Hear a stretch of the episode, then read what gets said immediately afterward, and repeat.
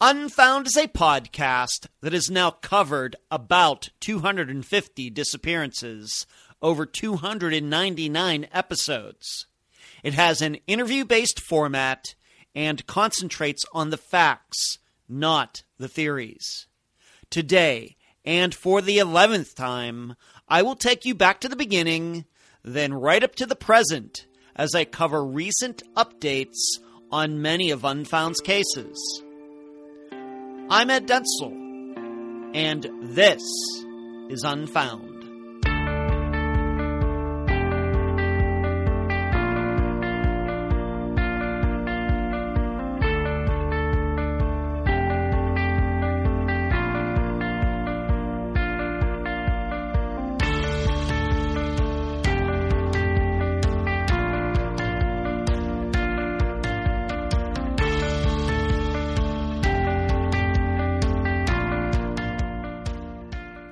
In the spirit of making these update episodes easier to listen to or watch, I've cut to a minimum the pomp and circumstance of the previous ones.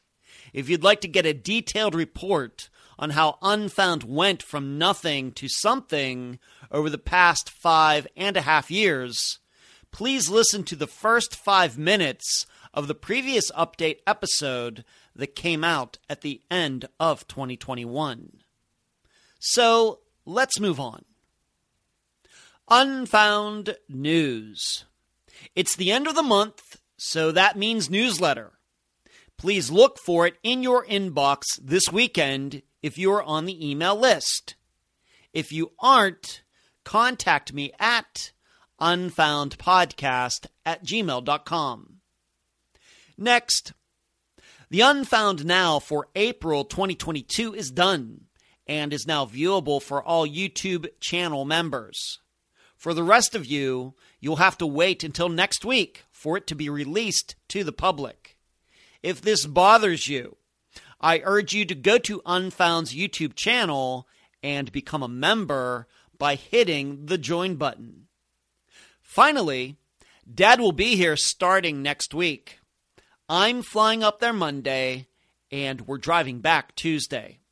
So I'll probably not be as responsive as I usually am to your messages and posts during this time. Where you can find Unfound Spotify, iTunes, Apple Podcasts, YouTube, Stitcher, Podbean, and many other platforms, especially outside the United States.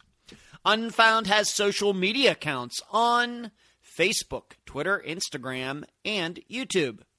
Speaking of YouTube, join me on Wednesdays at 9 p.m. Eastern on the Unfound Podcast channel for the live show, the only one of its kind in true crime. Ask questions, chat with other viewers, and give the show a thumbs up. You can contribute to Unfound in the following ways patreon.com forward slash unfound podcast paypal.me forward slash unfound podcast. Contribute during the live show with the super chat. And lastly, join the YouTube membership program for the low price of 10 cents a day. The website, theunfoundpodcast.com, the email address, unfoundpodcast at gmail.com, and please mention Unfound at all true crime websites and forums. Thank you. Okay, uh, many of you have listened to these update episodes before, maybe not all 10 of the previous ones, but maybe at least a few of them. But as you would expect, Unfound has picked up a lot of new listeners since December, as I think any maybe popular podcast does. So I think I need to explain how this all works for the new people. What I'm going to do is go through, starting back uh, in September of 2016, and give all of you updates on the disappearances that Unfound is covered, in which there are updates to be given. I do not, uh, for the new people, I do not go through all 250 disappearances. I don't do that. That would be hours and hours and hours and hours and hours and hours and hours. And unfortunately, a majority of Unfound's disappearances uh, that we've covered since September of 2016 do not have any updates. It's just the way it is every time. Very sad, but that's the reality of it. In addition, once again, for the new people, I don't have a script that I'm reading from. All I have is, uh, are some notes, just words, not even complete sentences. I find it just just the best way to do this. Although I am going to be reading a couple articles that were written about um, a couple of these disappearances that do have updates.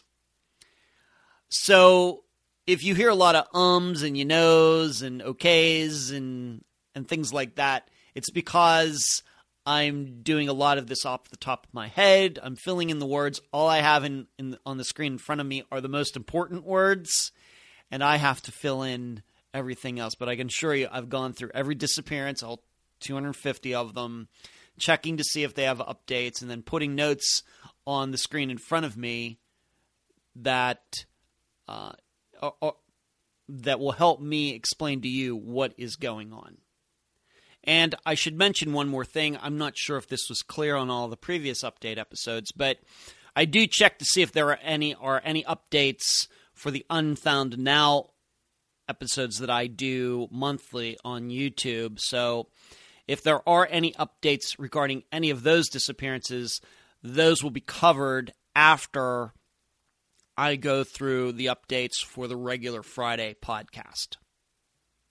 Okay, uh, we're going to start here with the first one. Ironically, I just got through saying I was going to do this a lot, all off the top of my head, at least most of it.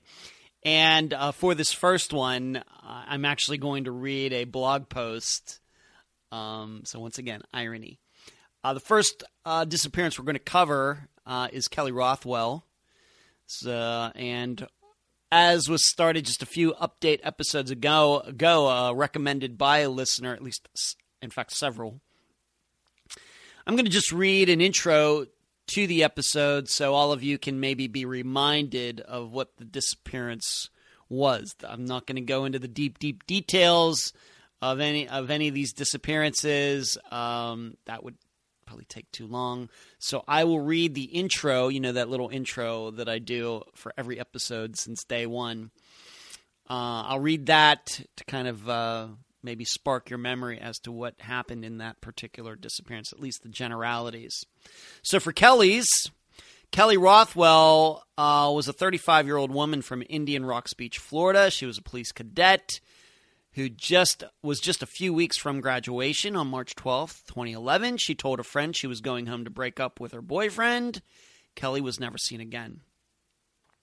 So now I'm going to read uh, a blog post that uh, was done by the guest for that episode. Uh, the woman's name is Lee Clifton. She did not know Kelly. She was a reporter who got involved uh, reporting on Kelly's disappearance right after Kelly went missing. So uh, Lee Clifton has been working on this for over 10 years now.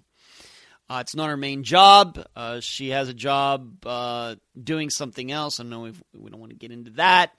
But I think at the time she was working freelance for Patch.com. But she ended up stumbling across uh, the disappearance of Kelly and has been working on it ever since. She's done great work. She was the guest, like I said, back in 2016. So I'm going to read um, what she wrote back in January on her website, uh, Tampa Bay Crime a blog post about Kelly's uh, disappearance.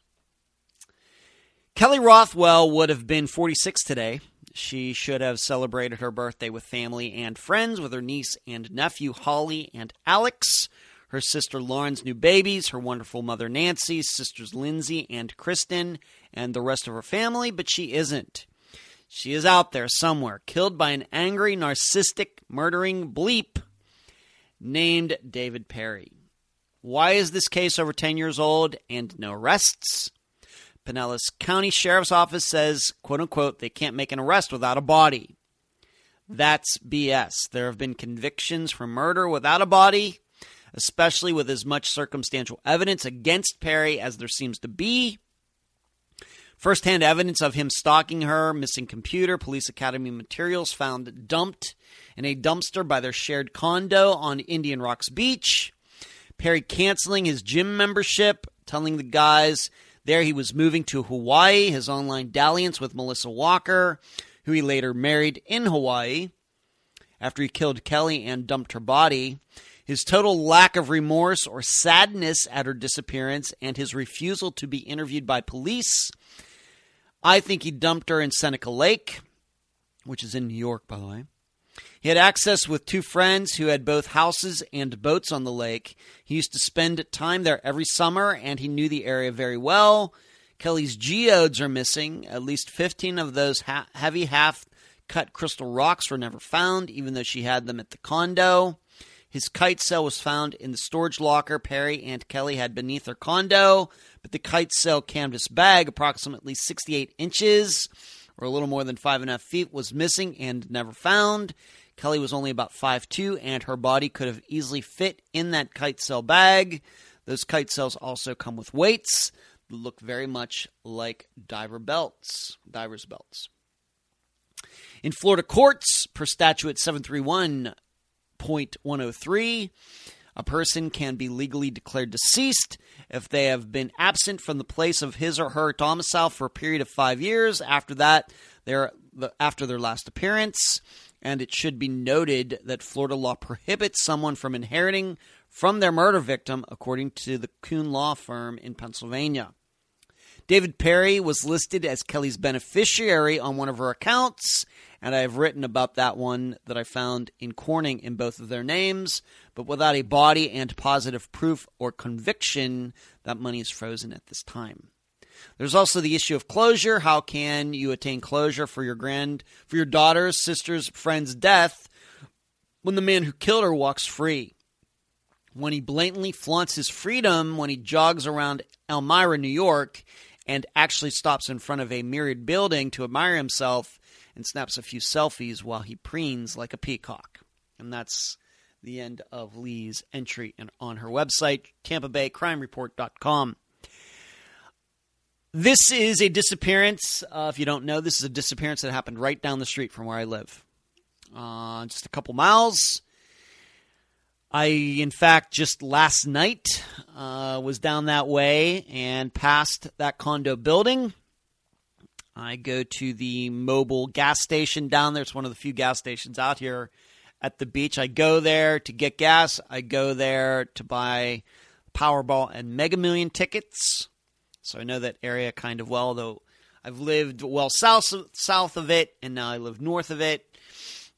Uh, it's right there. It is creepy to go by there, knowing what happened in that building, and where Kelly's car was uh, eventually found is only a block away from the post office that I usually go to. So this is a disappearance that hits very close to home, uh, figuratively and literally, even though I did not live here in Florida when it happened. I don't think there's any doubt about what happened here. David Perry, I continue to say, is one of the worst people we've ever talked about on Unfound. Uh, he only he has he only he has few rivals.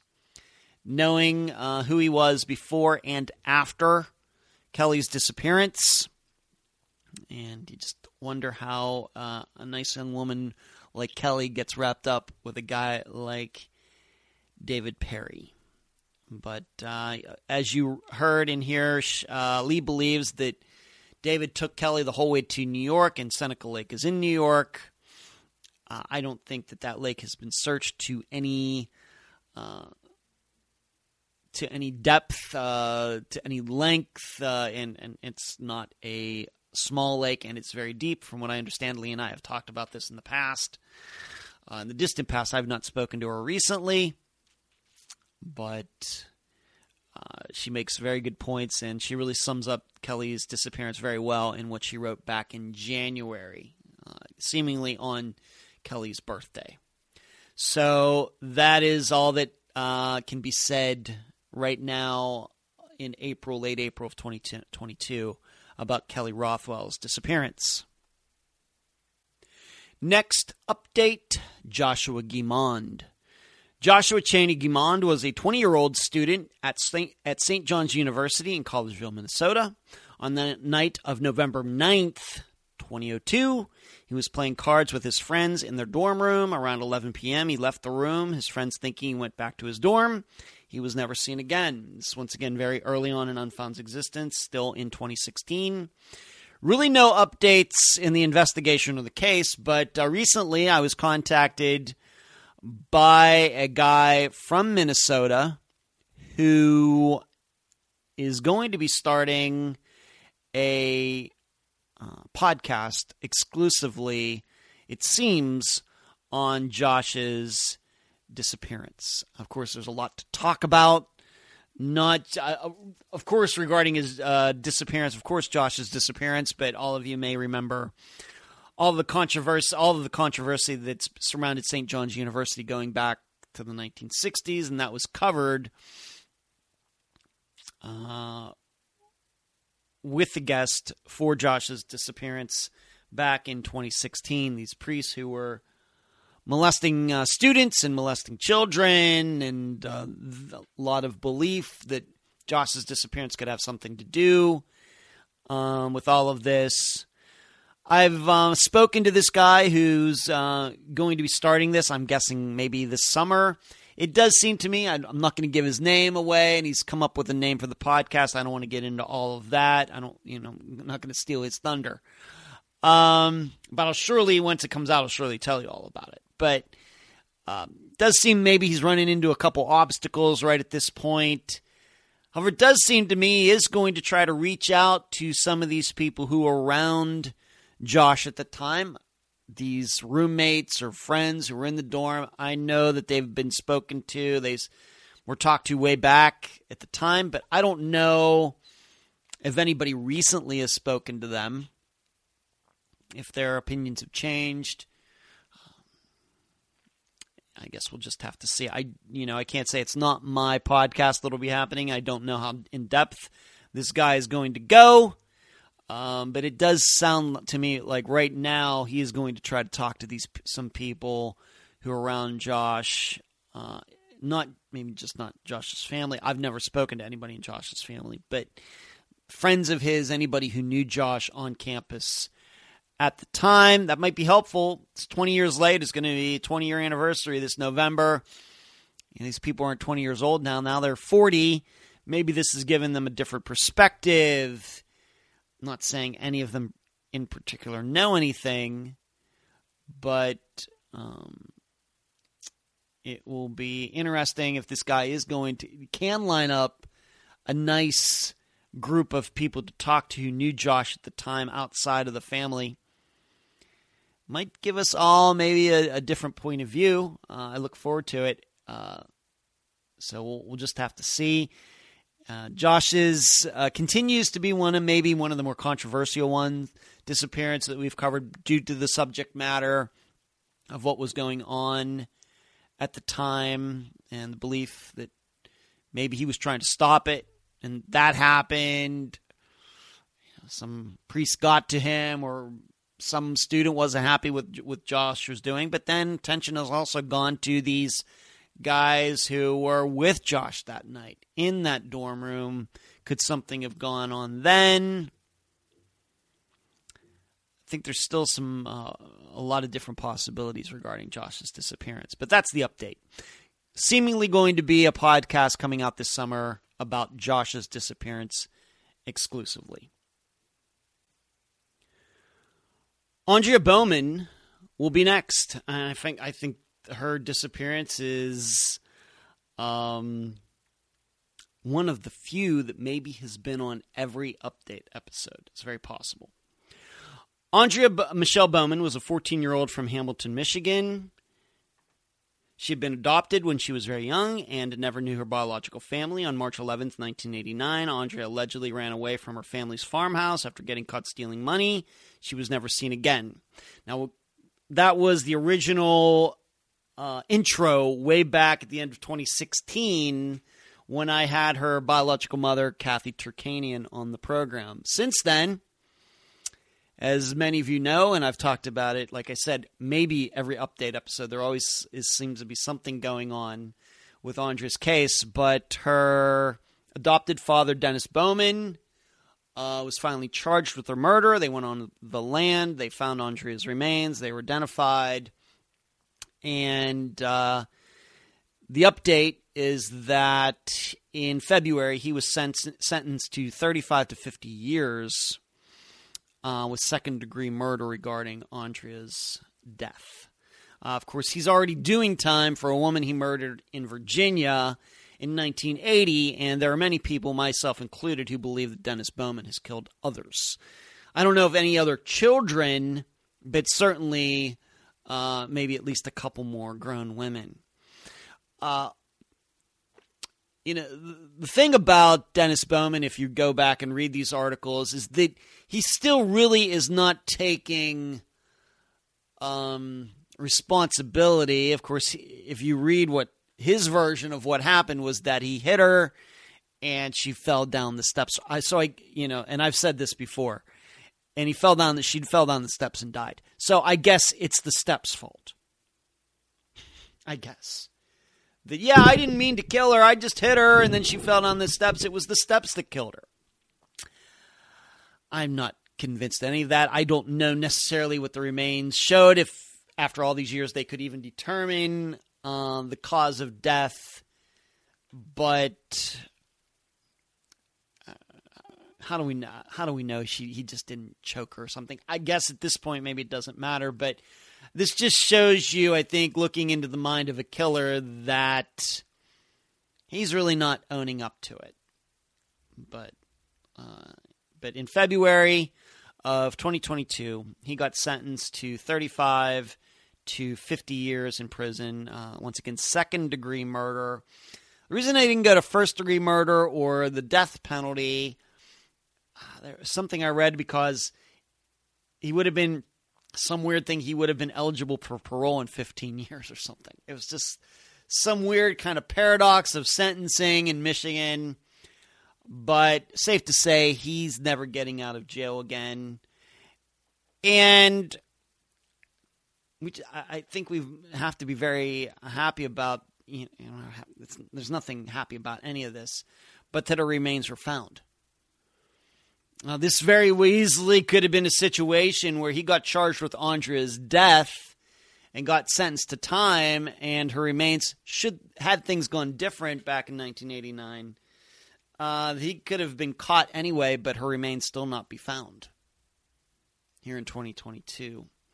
So uh, this is one of the few disappearances that Unfound has covered where it all completely 100% has gotten resolved.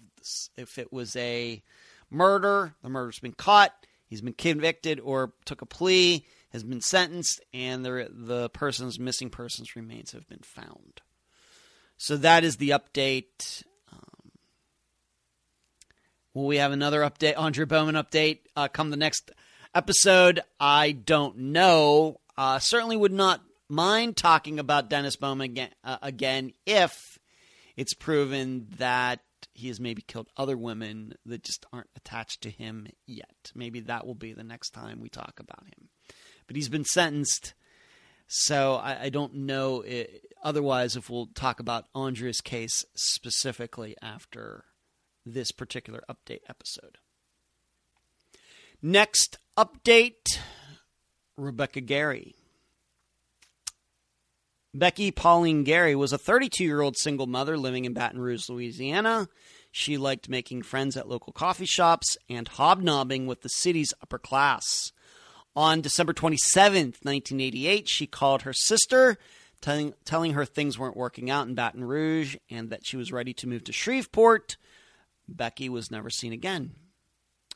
The update is that uh, a listener um, a member of the think tank, a longtime supporter of Unfound, continues to work on Becky's disappearance when she can. Uh, unfortunately, this uh, woman has had a lot of things going on in her life over the past year, so maybe she hasn't made as much progress as she would like.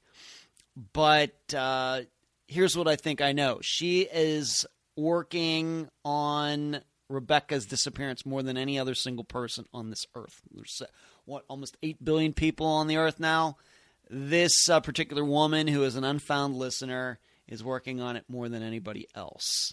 Uh, was discovered, I think, in a previous update that I gave. That uh, was discovered that uh, a couple that Rebecca knew moved away shortly after Rebecca went missing.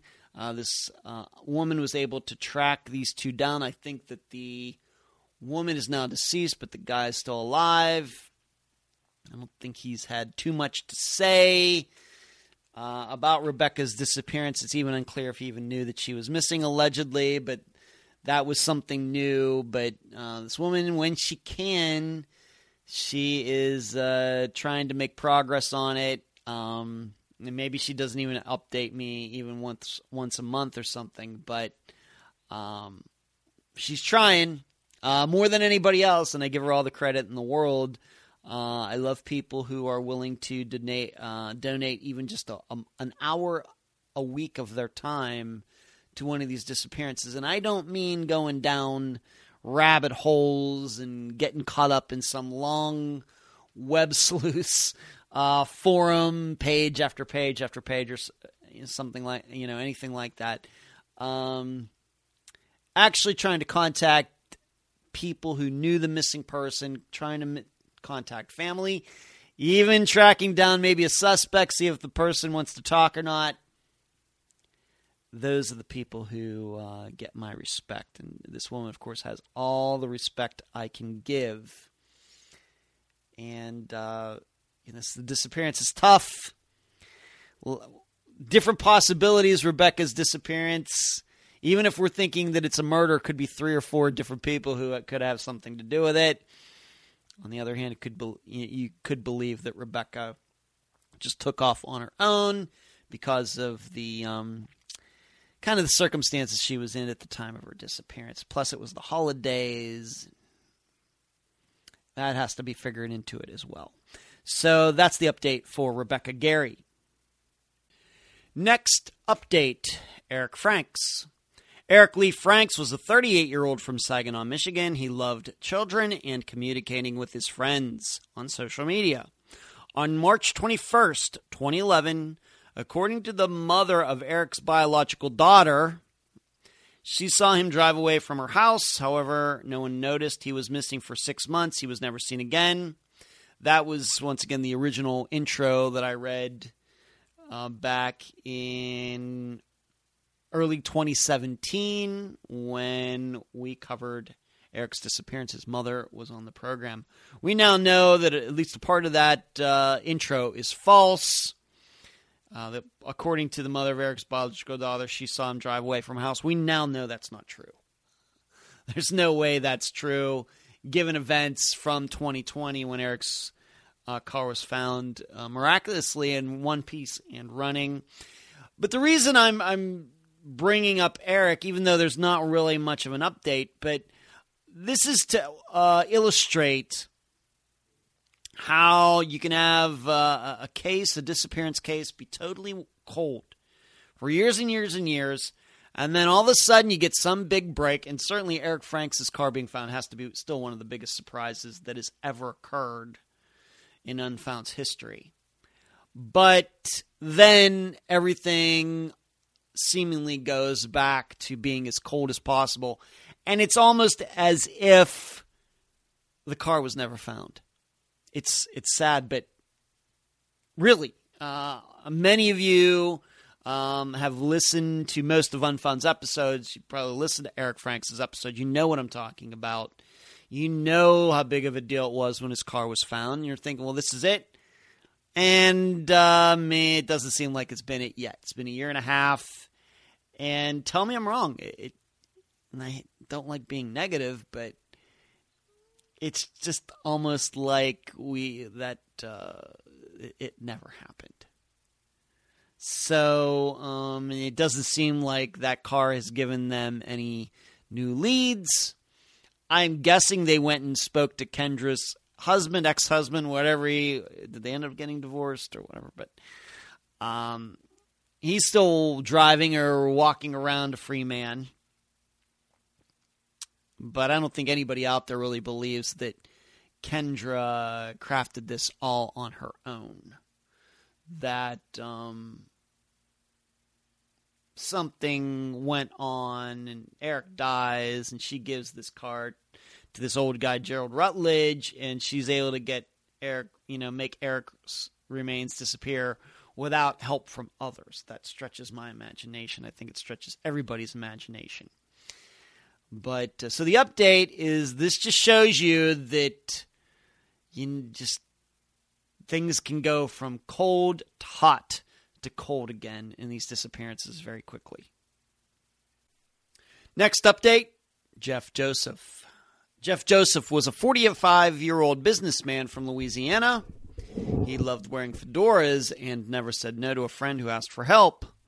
On June 21st, 21st, 2014, he was in Northern California for an appointment before heading to land he leased in the area. Jeff never, never arrived for the meeting and didn't show up at his property later. He was never seen again. You know, Jeff's is not one. I, I, I got to say, I don't know if uh, we've ever included it in an update episode before. And really, there's no update on the investigation.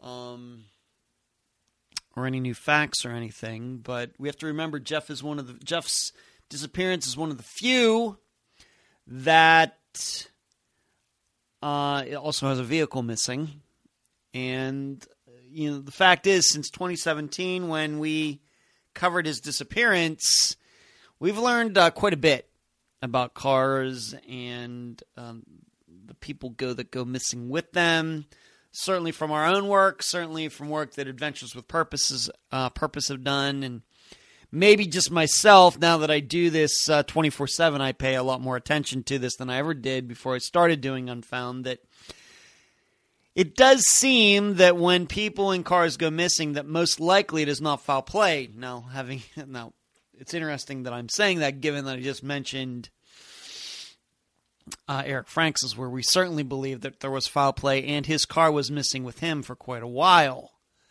But something to think about.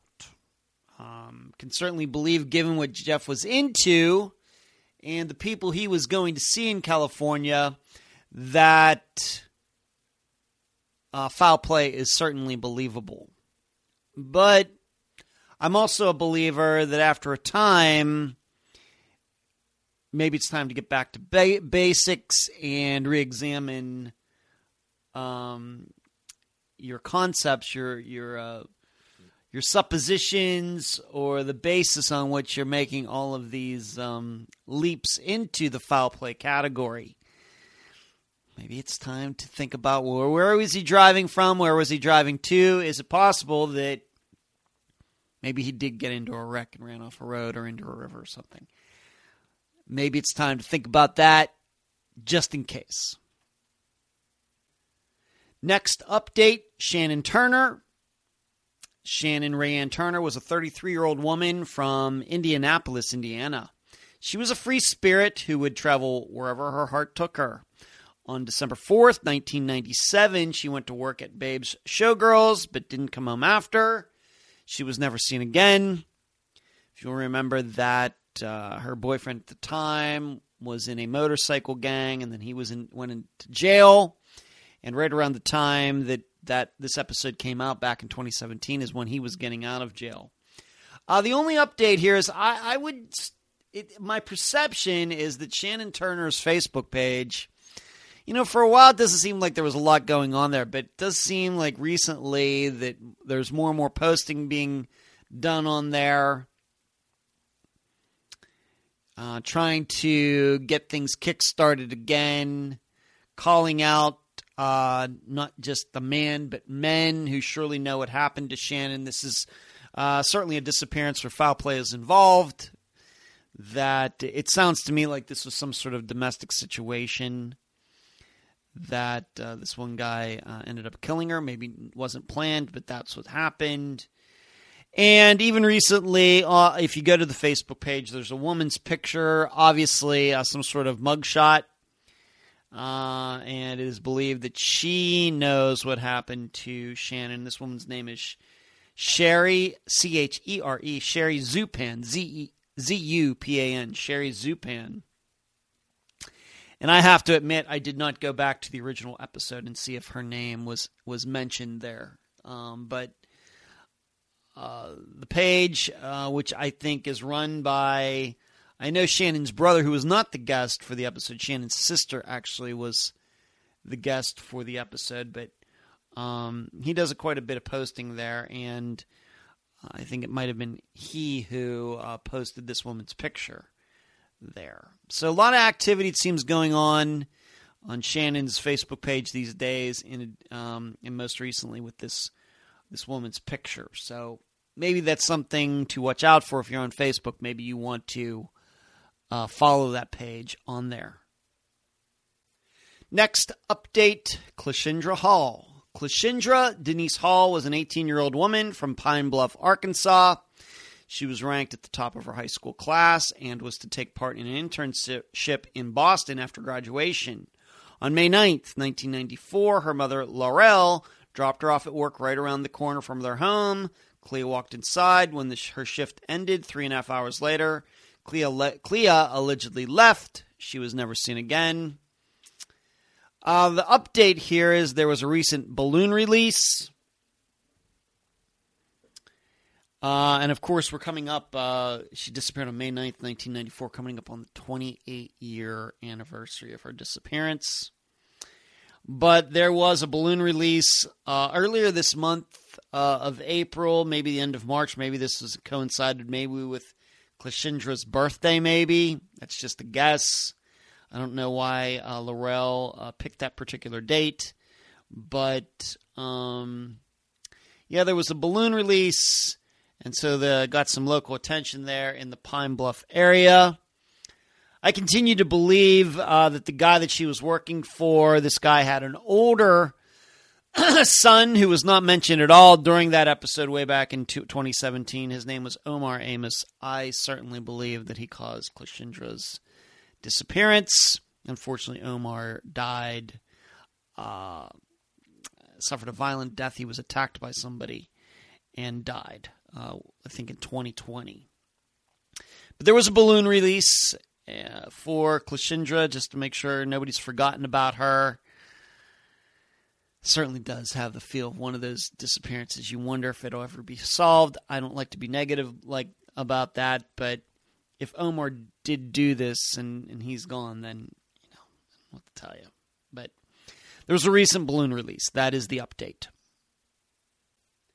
Next update Brandon Williams.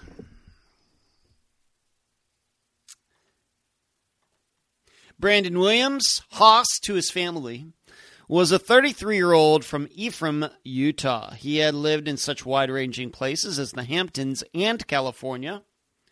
On May 17th, 2013, he got on a bus in Salt Lake City, heading back to where he lived in Key West, Florida. On, Mar- on May 18th, he made a call to a friend saying he was in Nashville. He was never seen again the update here has nothing to do with his disappearance. It has everything to do with the guest for that episode, who was Brandon's sister, Stormy. You may remember from a couple years ago that Stormy uh, um, suffered from brain cancer and had to have surgery done from which she recovered. And uh, unfortunately, she had to get surgery done just within the last few weeks here in April of 2022. I'm here to tell you that she got through the surgery fine. Uh, but there are follow-ups, and of course, they after they do something like that, they do more MRIs tests to make sure that they got all of it. Um, but right now, as I do the recording of this on April 26th, 2022, uh, that uh, she got out of surgery, and in fact, I think there was even a picture of her walking uh, the day after they had operated on her brain. So that is certainly noteworthy. But uh, so I want all of you, should you be inclined to do so, if this is within your uh, belief system, to send out your thoughts and prayers to Stormy. And I know many of you uh, certainly on Facebook. are friends with her. Maybe you want to uh, check in with her to see how she is doing. Next update Craig Frear. Craig Frear was a 17 year old from Glenville, New York. He was the captain of his soccer team and an all around popular guy on June 7 or June 27th, 2004. Although he should have been at work, he was at a friend's house, technically apartment. After getting caught in this lie, Craig said he was coming home. He was never seen again. Uh, the update is that you know last summer it seemed like things had heated up. There was uh, a search done. Unfortunately, nothing was found. And ever since then, everything has gone back to being uh, quiet again. You know, this is one of those. Now, after uh, having covered two, you know 250 disappearances approximately now, and 299 episodes. Yes, this uh, episode today is episode 299. So next week's episode will be 300. I cannot believe it.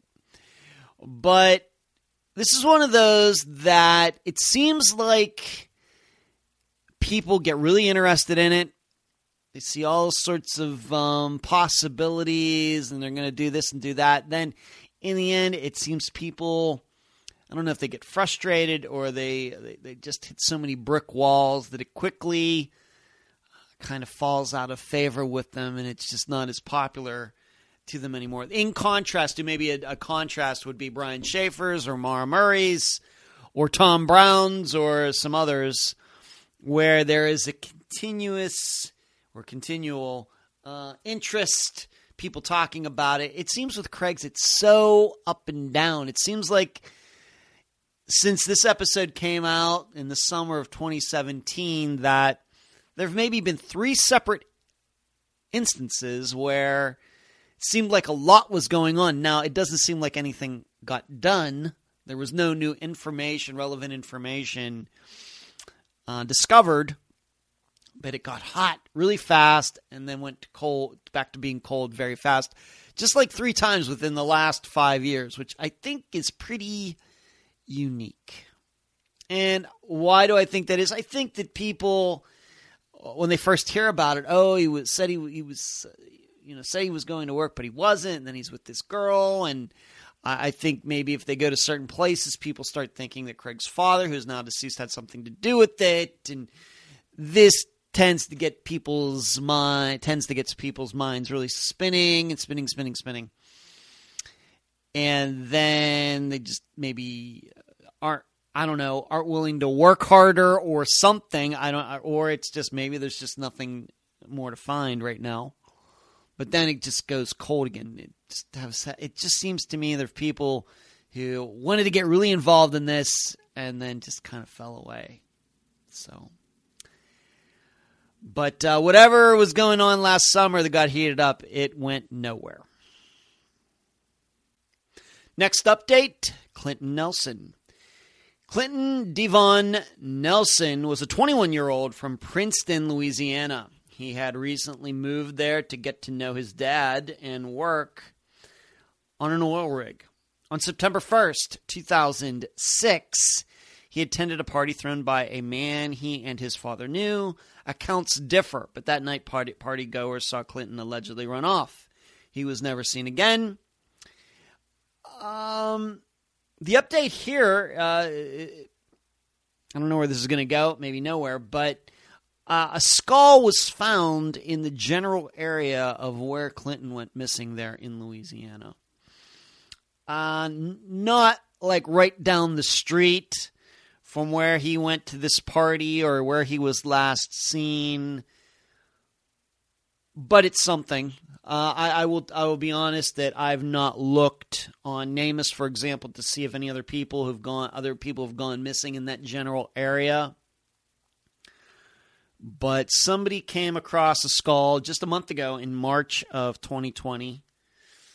Um, so I guess we'll eventually find out if that is uh, Clinton or not. Certainly, development, um, to my knowledge, That is the first human bone that has been found in that area since Clinton went missing in 2006. But we have to remember this is now 16 years ago, and we have to believe maybe at least one other person went missing in that area either before or after Clinton went missing. So I don't know what the odds are of uh, the skull being Clinton's. Um, you know, they weren't very exact on where it was found. But like I said, it wasn't just like 500 feet down the street from where this party was. But it um, has been brought up. Clinton's name has been brought up in relation to the skull.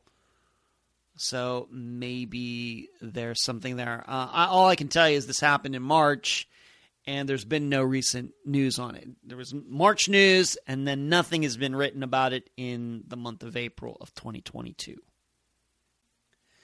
Next update Troy Galloway. Troy Galloway was a 34 year old from Sonora, California.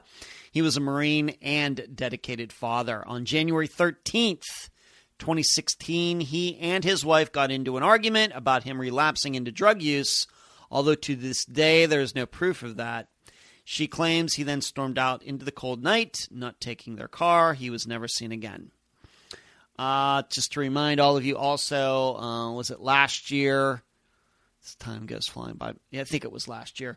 Uh, they drained a, a, local lake to see if there Troy or any evidence related to his disappearance would be found there. Uh, it seems they found nothing. But the update for now in April of 2022, uh, and I might have included this on a previous update, maybe going back to December, or maybe even going back to August of 2021 is that his mother, Nancy, who was the guest for the episode back in 2017, uh, like Stormy Dorsey, uh, Nancy had been diagnosed with cancer, and she went through some very aggressive treatment over the past year, year and a half. And I'm happy to say that she is also uh, back up on her feet here in April of 2022, um, looking to once again fight the good fight for her son to find out what happened to him and get back to talking to the police um, and seeing what uh, she can do. She is a fighter, I'm here to tell you. But if you uh, knew about her having cancer and how her treatments and everything were going, uh, it seems like I think right now she is in the best shape she can be having gone through that. So that's the update. Next update Evelyn Hartley.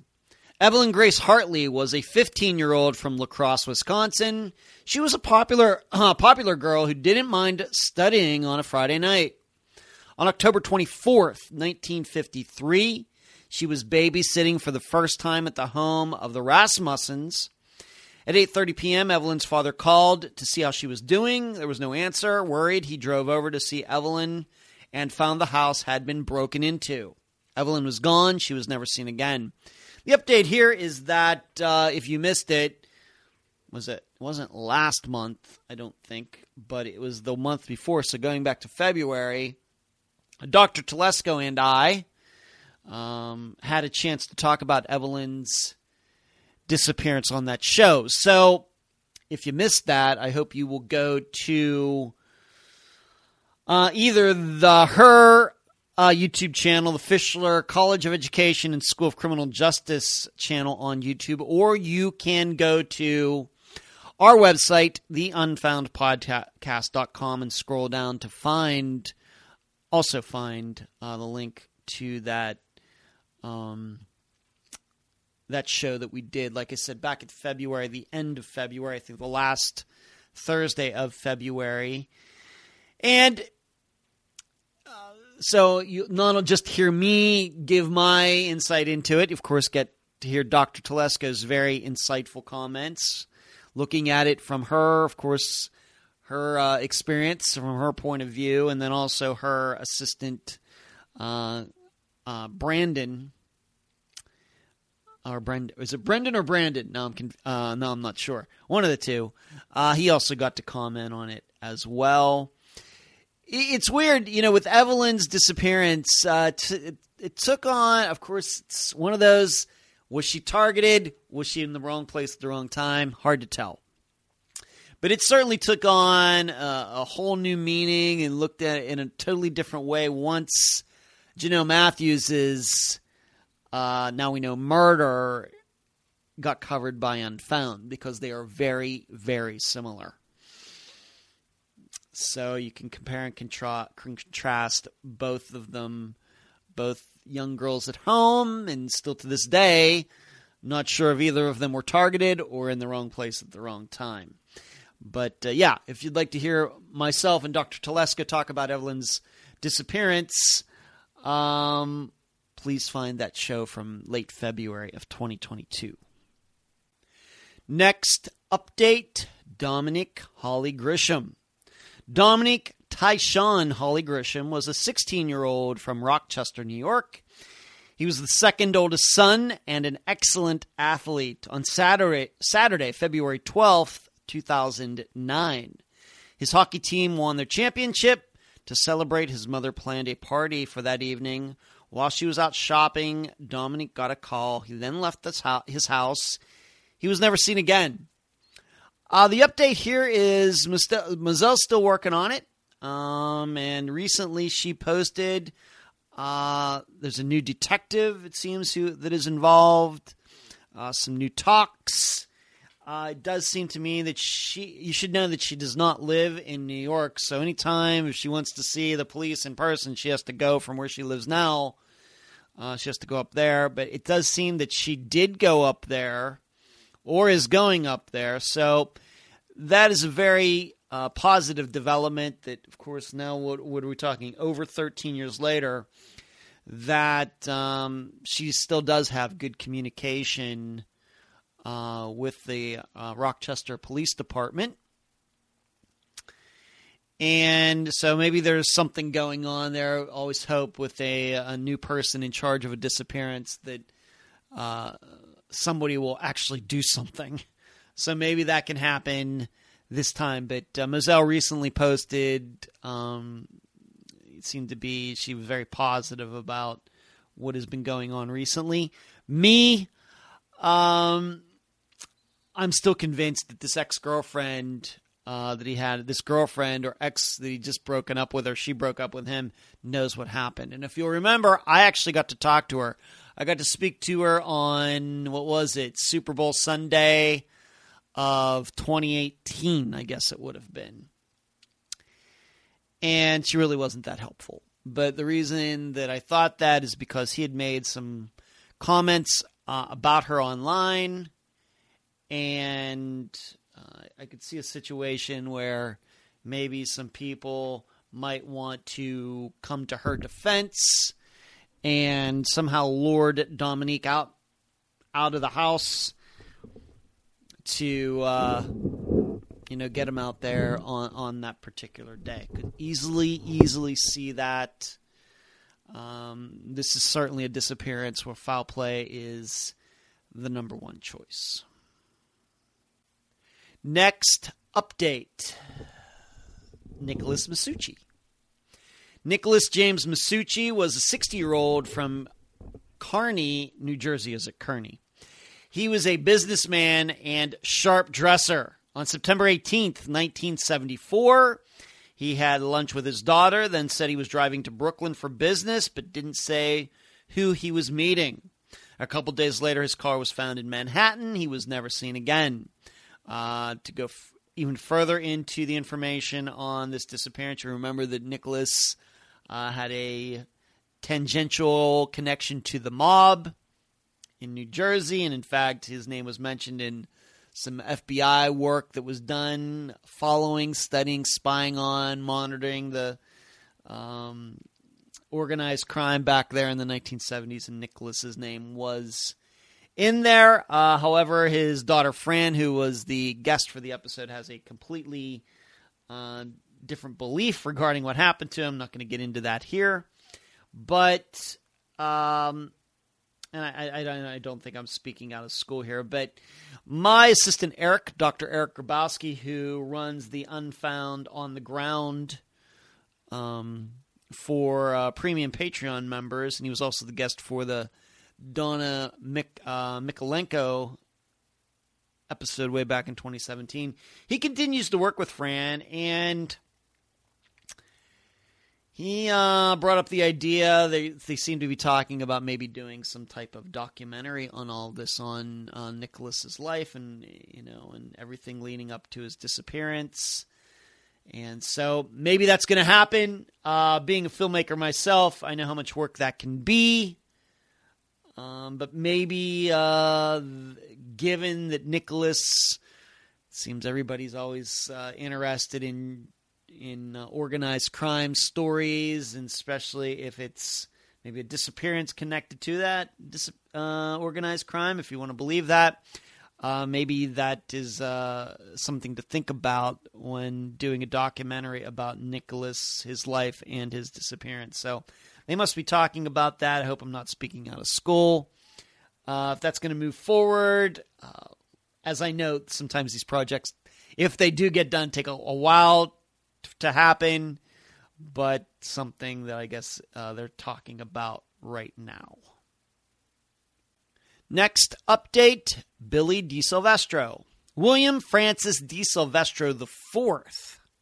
Billy, to those who loved him most, was a 28 year old from Hamilton, Ohio. He loved tattoos and talking about God. On February 7th, 2011, he got a ride to a friend's home, one he hadn't seen in quite a while. The friend claims they partied, then he went to bed. When he woke up, Billy was gone. He was never seen again. Uh, going back to September, I think in the last update, uh, back in December of 2021, I, I talked about how there was a search uh, done, and I think this is the first any a- any action of any type that had been done on Billy's disappearance in a long time. But uh, so so I updated that way back in December, but uh, once again, it doesn't seem like anything came of the search. Doesn't sound like anything was found whether remains or anything belonging to Billy.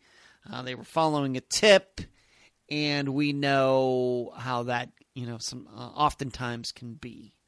But uh, just doesn't seem like anything positive came from that um, search back in September. And the reason you may say, well, you just talked about this. Well, in December the search was done in uh, December the search was done in September sometimes these things take a while to um, reveal themselves. And it very well could be that maybe they did discover something in September and it just hadn't got out yet. So I always try to come back to something like this on the next update, not just the one right after something like a search, but the update after the update and still uh, just doesn't seem uh, anything new was discovered anything anything regarding Billy's disappearance at all back in September of 2021 next update Zoe Campos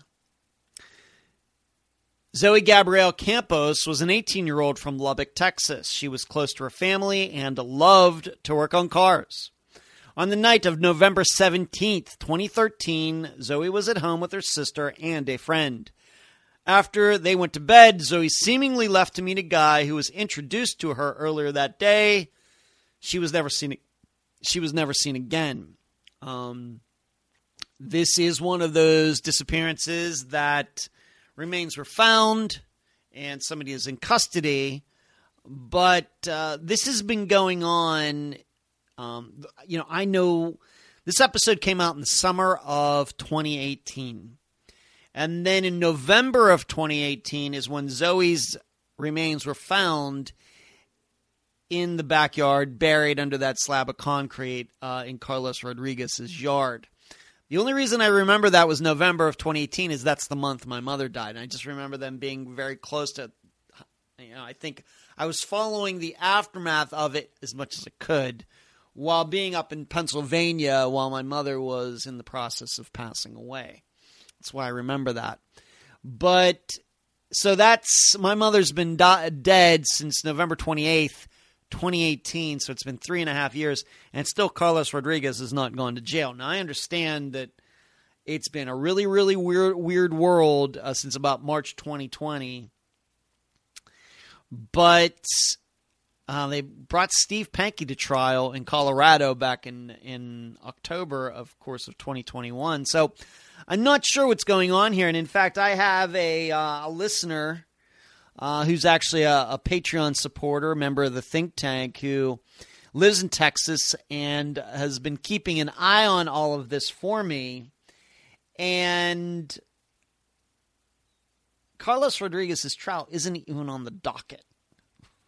There's not even a schedule for this to ever even come to trial yet. Why? I don't know.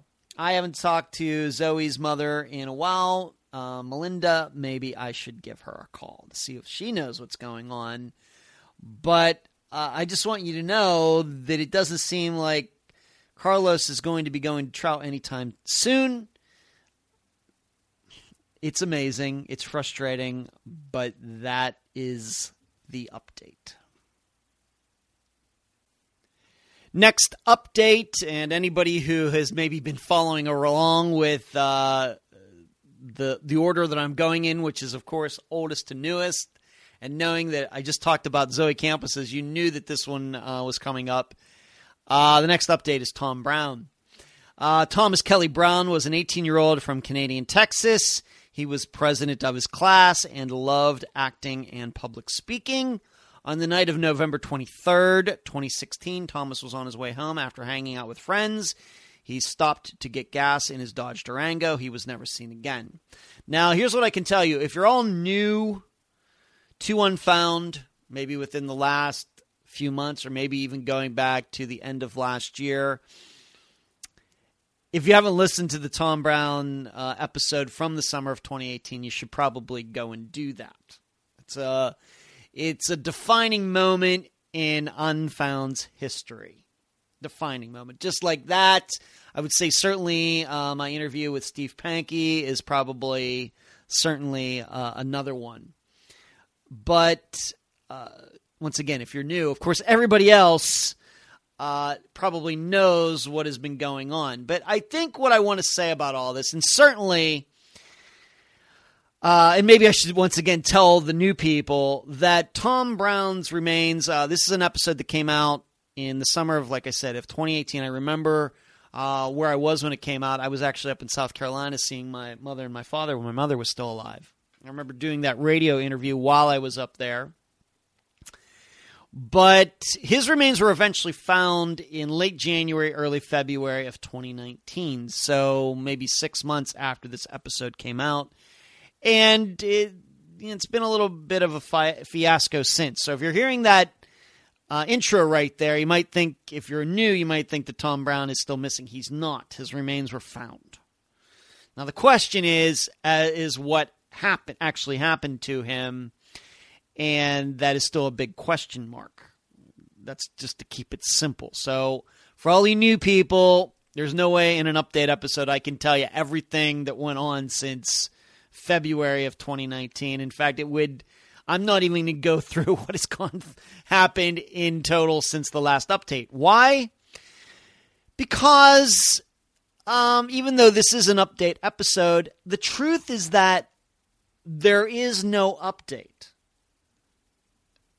there are there since the last update. In fact, this has been the situation for a while with Tom's death. There are no updates. There really has not been an update actually on the investigation or facts regarding his disappearance. This is I'm, I'm serious and and people who know who've been following this know. There have been no updates no update on investigation. Anything really new? Nothing since August of 2019. As much as there's been all this talk back and forth, the radio interviews done by people, and Phil Klein's uh, bringing people together back there in October of 2021, coincidentally, right around the time that I was in Greeley, Colorado, uh, etc. Nothing has changed there are no updates. The, despite all of this talk and everything else, there's nothing. There are no new updates. No one out in the world, how many people? Almost 8 billion people on this earth. nobody is any closer to figuring out what actually happened to Tom Brown, despite all the talk, all the rancor, all the the back and forth. There was a TV show that came out a few months ago, Murder Under the Friend, Friday Night Lights, which I kind of had uh, help and help did a little help with it behind the scenes, even though it's not been proven that Tom was murdered. Phil Klein and others think he was murdered. I don't think there's any evidence of that. Other people think that uh, there was a suicide and Penny and her family covered it up. There's no proof of that. There's no proof that he overdosed. No proof. And there's no proof of anything. The only proof is that he is deceased. And that has been the same situation since 2019.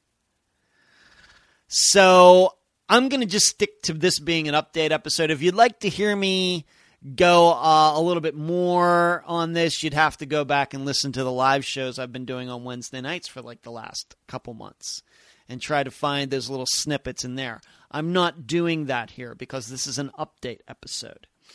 And the update is that despite all of the talk, talk, talk, talk, talk, talk, talk, and fighting and jockeying for position, as far as the investigation go goes, nothing new at all. You're all doing great work out there, people. Next update Alyssa Turney. Alyssa Marie Turney was a 17 year old from Phoenix, Arizona.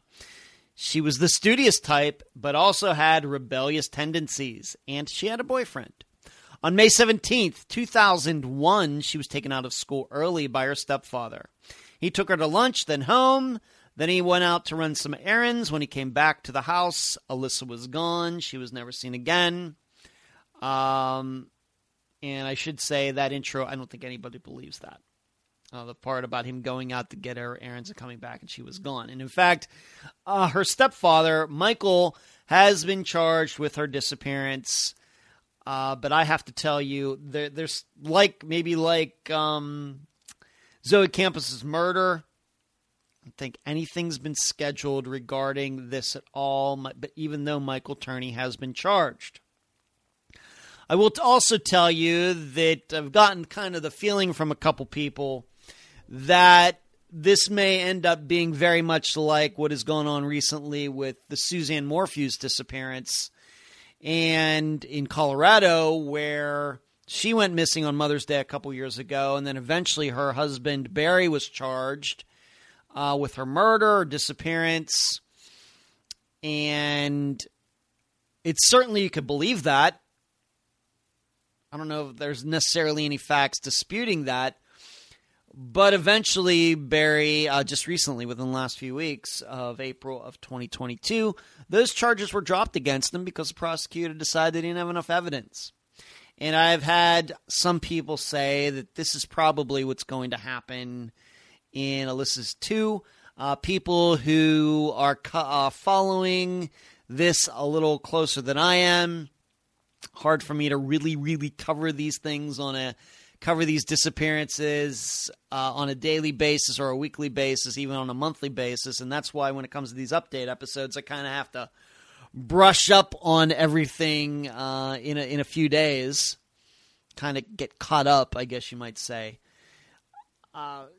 Just some people giving me the feeling that the, there's really no evidence of anything. And so the, the belief is that at some point all of this is going to get dropped. Now, having said that, it does seem that Michael Turney did get charged quite a while ago. Certainly uh, longer ago than Barry Morphew got charged, but Barry Morphew's already been let off the hook. Maybe they'll recharge him one of these days. But to my knowledge, Michael Turney is still has those charges held against him. So, uh, is this one? If you're wondering, is this also a situation having to do with COVID or something? Very well, may be that, that it's this long very well may be, or it could be something else. Next update Jansen Brewer and Daniel Braden. This is more maybe just a comment than an update. Jansen, Jansen Alex Brewer and Daniel Joe Braden were from St. Joseph's, Tennessee. They had both had run ins with the law but hadn't known each other very long. accounts differ, but on August 19th, 2016, they were fishing with another man, but then left him because Jansen and Daniel said they had something to take care of. They were never seen again. Have to also have to remember, I think maybe what gets forgotten in this disappearance is that uh, a vehicle is also missing, like Jeff Joseph's disappearance, like Lola Catherine Fries, who's not she's not getting mentioned during this update episode. So, and maybe, uh, of course, um, Harry Milligan and Audrey Herron. So we've kind of recently we've taken on a couple more disappearances where uh, cars are also missing. But is it possible? Of course, I'm still suspicious of, of this Scotty guy. I got to talk to him back then. Very shady guy, and think of him. But you know, is it not just possible that these two ended up in a body of water in the truck, and there's no foul play here? I think it's something uh, that maybe we that idea should be entertained.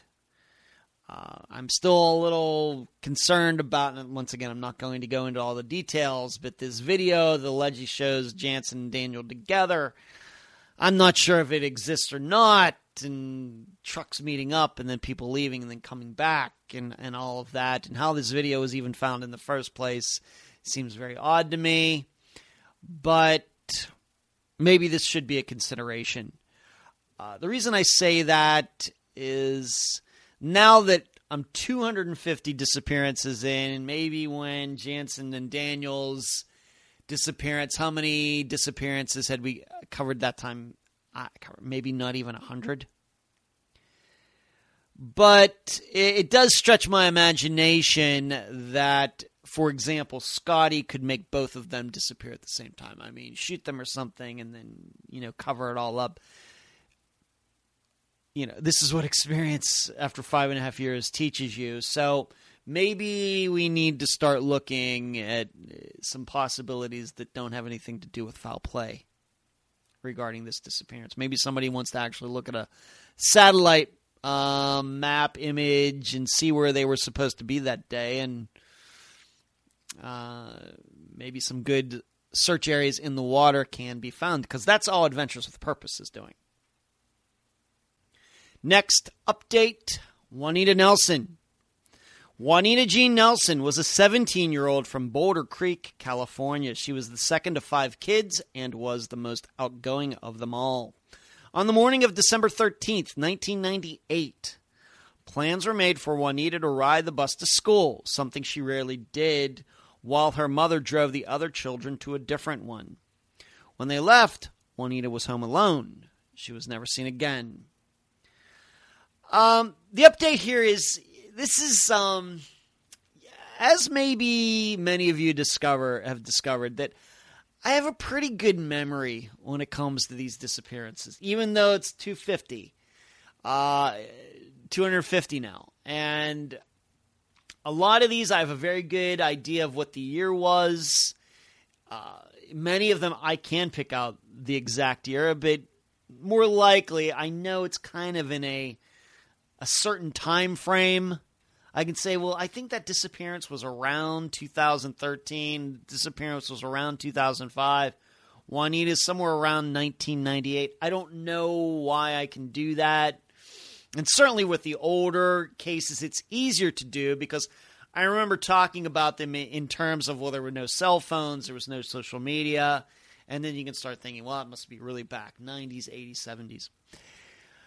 But even myself, there are those intricacies of the disappearances that uh, I sometimes forget. Uh, you can't remember everything, people.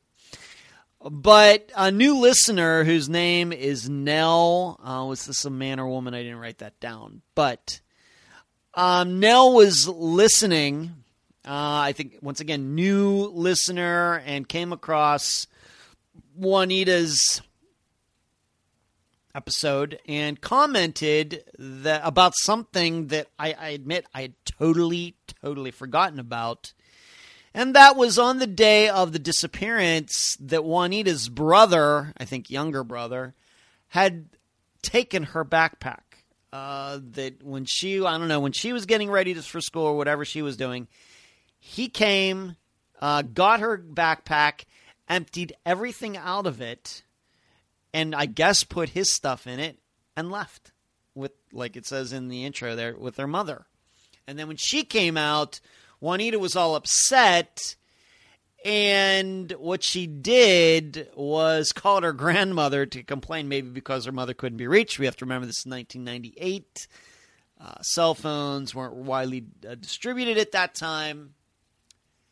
The only problem with this story is that the grandmother uh, did not come forward this forward with this with this story until years later. I, I, as soon as I read that, I was like, oh yeah, I forgot all about that. So I tried to get that resolved for this update episode. The problem is that uh, I did get uh, the guest for that episode, Juanita's uh, sister Katie, uh, involved. She is in the discussion group and she is on Facebook. And although I've not spoken to her in a while, and I have to admit that after the episode came out, uh, it was a little touchy because of some things that went on. But, um, you know, I, I, I tagged her, my, um, regarding this comment from this listener. And Katie admitted that even all these years later, she's not asked her brother about that that um, her brother just too upset, won't talk about Juanita's disappearance at all. And so I guess what I'm saying is that uh, we're now uh, over 23 years since Juanita is missing. We st- still don't have a firm answer on that. Does it matter? I don't know. I don't know what to tell you. But this is an illustration of you would think that this would be something that would be resolved 20 some years later. Did he actually take that backpack? Did she just make that up? Uh, why do we think that the grandmother didn't even mention it until years later? Um, nothing has been done regarding that since the this episode came out. Sometime this came out in early 2019. Um, this was after I just remember it was after I came back to Florida after my mother died. But still, we have no answer on that. And it would be nice. You can't uh, force people to do things. I just, but um, so we just don't know. So if you've listened to that episode and said, "Well, whatever became of that backpack story?" Uh, nothing has come of it yet, even though it's twenty some years later. And like I said, Katie will not ask her brother because it's just too touchy a topic. Next update Barbara Frame. Barbara Sue Frame was a 38 year old from Zanesville, Ohio. She was the mother of three and worked for the, subsidi- for the subsidiary of a car manufacturer. On January 30th, 1985, at approximately 5 p.m., her ex husband came over to tell Barbara their divorce lawyer needed to see her. Barbara left her house for this appointment. She was never seen again. Uh, the reason I brought this, bringing this up, um, including this in the update episode, is because you might remember from last year. Uh, somehow, some way, human remains were found uh, in Zanesville. Uh, not right down the street from where Barbara lived, but certainly in the city uh, maybe within a mile of uh, her house, which isn't crazy. To, you know, Zanesville is not New York City, so a mile is, you know, um, not that far. Uh, and um, to my knowledge, I tried to find out if these remain, human remains have been found yet. Uh, no news on this at all. Uh, we don't um, know if they were found inside a house with somebody digging somewhere all we know is these remains were found. Now, you should know there are a couple other people who have gone missing in Zanesville, Ohio over the years. so, even though this happens, and these remains were found six, eight months ago, no news as to even if whether it was a man or a woman. And I think we've learned on Unfound how long sometimes DNA results can take. So, no update as to these remains that were found last year in Zanesville, Ohio.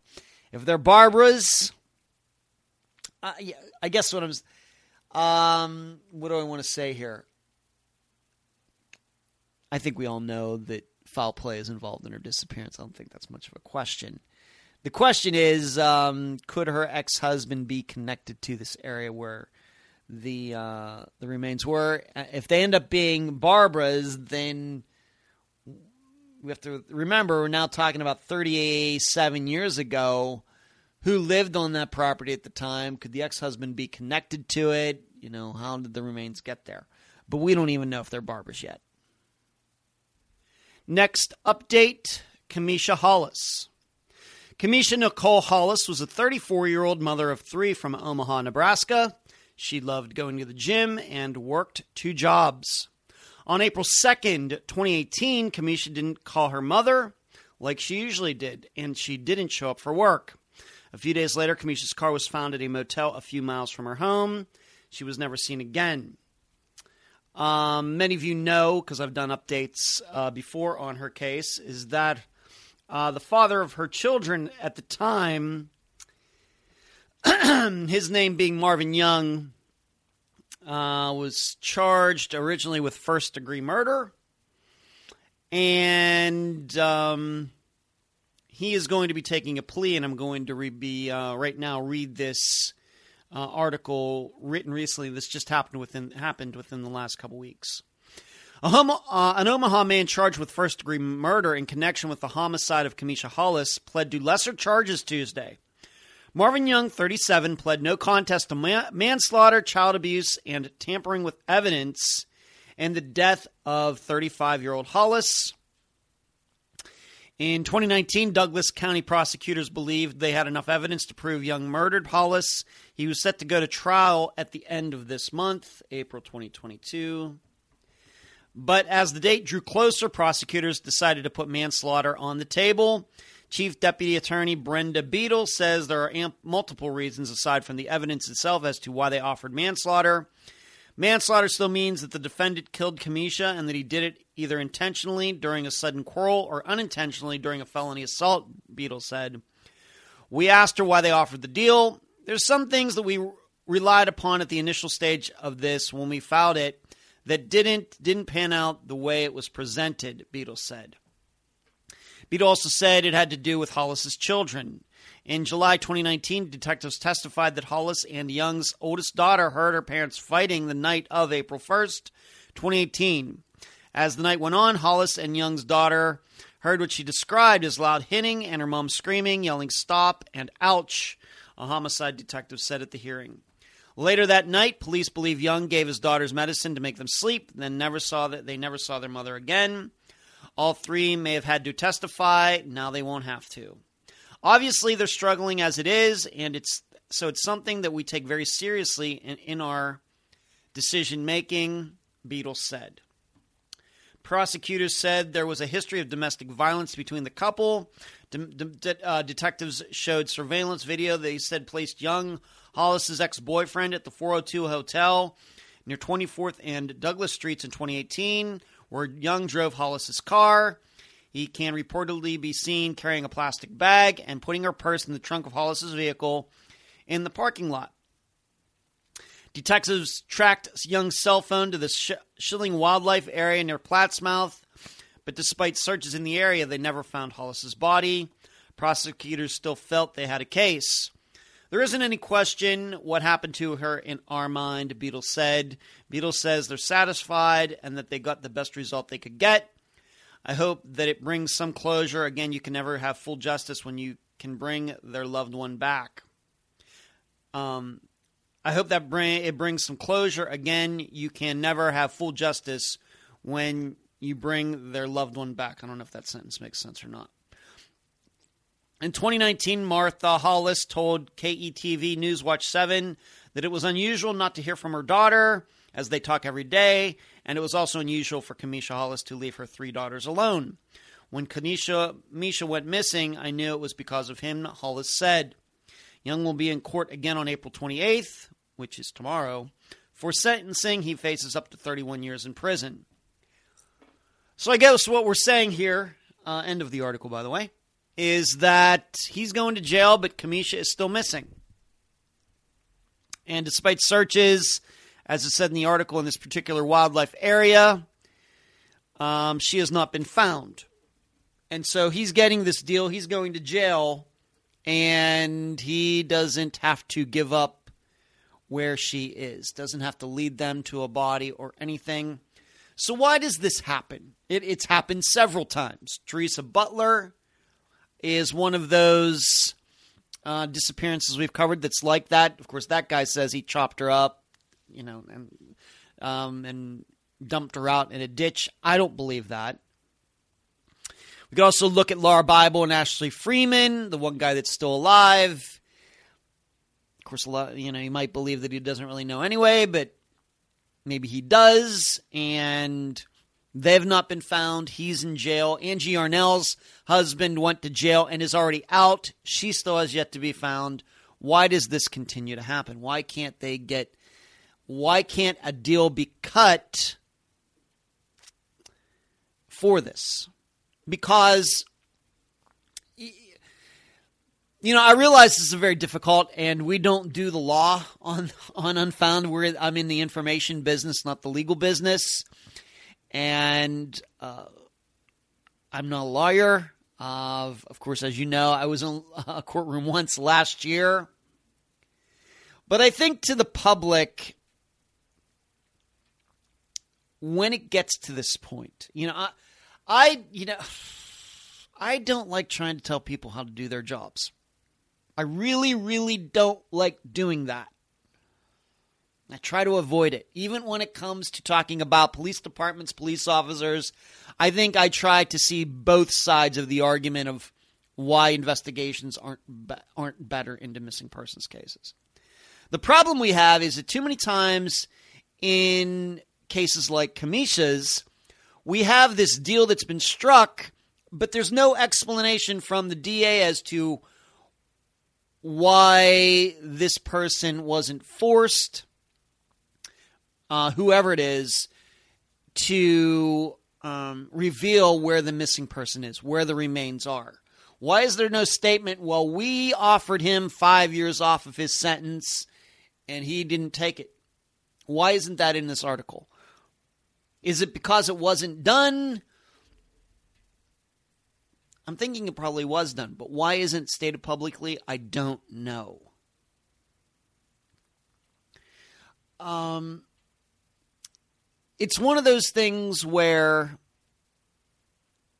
does the prosecution not see that Marvin Young is surely a horrible, horrible, horrible, horrible, as many times you want to say it, person? but I don't know if he is a um, what you might call a serial killer. Just you know, if he were to be let out, just going around killing people, maybe he is.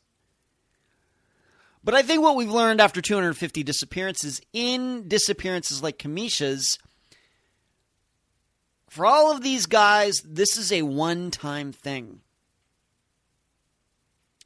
And so it's not like they are keeping a killer uh, a, a person who is going to kill again off the streets. They're not doing that. They're trying to keep off the street a guy who killed someone who probably most likely will not kill again. How do we know that? Because most of the guys who've gotten away with crimes like this never do kill again.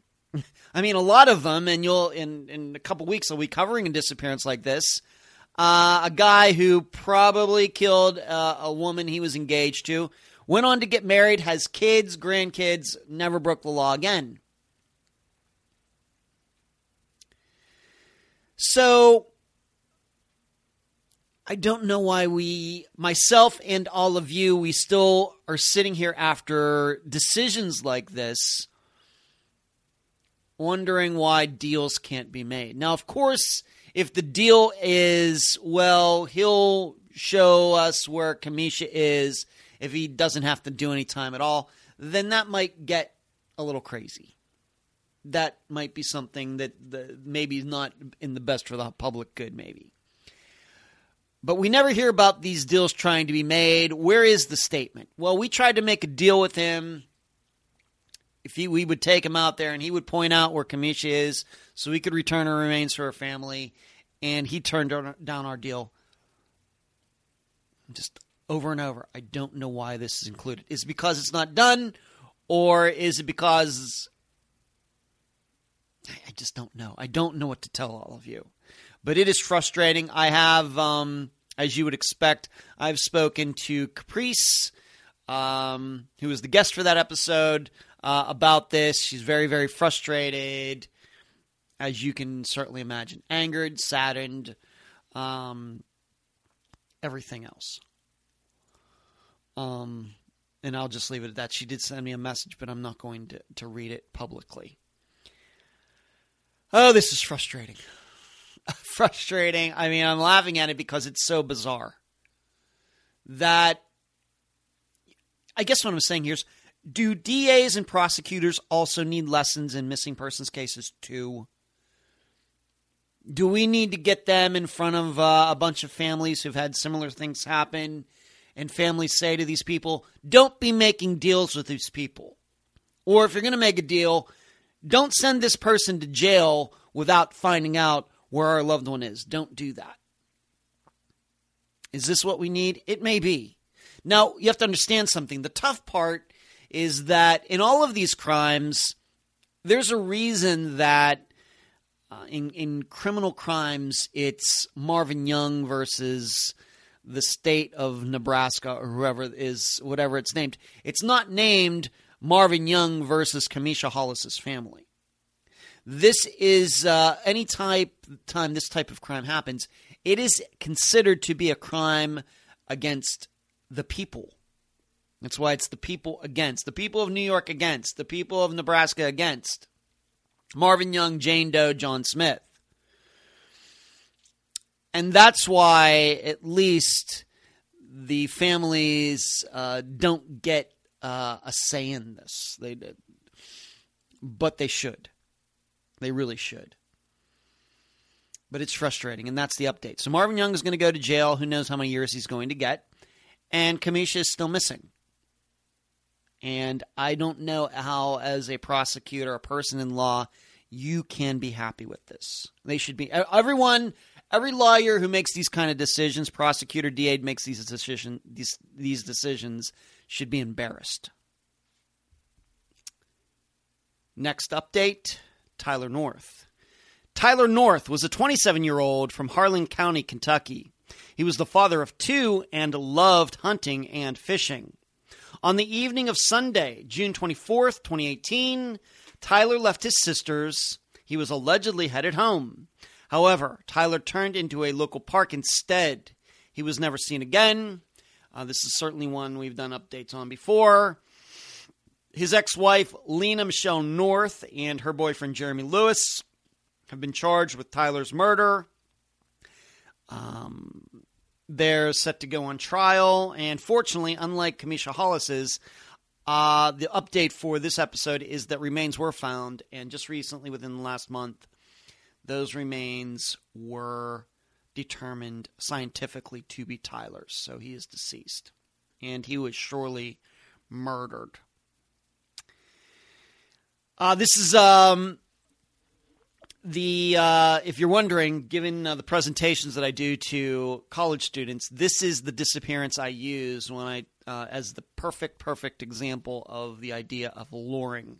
The art of luring is the title of that portion of the presentation, and I use Tyler's uh, how he was lured to that park um, as the perfect example. Of course, there are many others uh, like it in Unfound's catalog, but this one I think is uh, very uh, the best example. So that is the update. Tyler's remains have been identified. Not sure when Jeremy and Michelle will be going on trial. Next update Jonelle Matthews. Jonelle Matthews was a 12 year old from Greeley, Colorado. She was in the chorus and had an older, older sister. On December 20th, 1984, Jonelle was dropped off at her house after a concert. There was no one home. When her father arrived an hour later, Jonelle wasn't there. She was never seen again. Her remains were found in July 2019, 35 years after her disappearance. Two um, major points um, for Jonelle's uh, disappearance as updates. Number one, I've still not heard anything. Um, my belief is there is going to be a retrial sometime. Um, that's what uh, the prosecution led everybody to believe back in November of 2021 when, of course, it came to a hung jury on three of the four charges, and dare I say it, the most, the three most important charges they uh, hung on. I, and I, to this day, I still don't know what the split is, what the jury's, how this jury split, 50-50 or just one holdout. Either way, I don't know. I will tell you if I ever find that out. If I'm allowed to tell all of you, I will but I don't know. But I've still not heard anything, no emails, no calls. And as I've stated uh, a few times since November, I have real doubt whether I'll get called out there again. I, I don't know. Um, uh, I, I look back at it now and I, I question how important the interview really was for the purposes of a trial. But maybe, and if I do, I'll tell all of you. But I, the first update, once again, I've not heard anything. I thought a decision was supposed to be made by this month. It hasn't been. So I'm not sure what to think of that. Maybe everything got pushed back. Maybe the prosecution's saying, do we really want to do all of this again? But you should know Steve Pankey is still in jail. So there's that. Uh, the other update would be that back at the end of January, I was contacted by, by a TV production company in England called Wild Dream Films. And they had heard about Jonelle Matthews's uh, murder. They heard about the trial. They heard about Steve Pankey.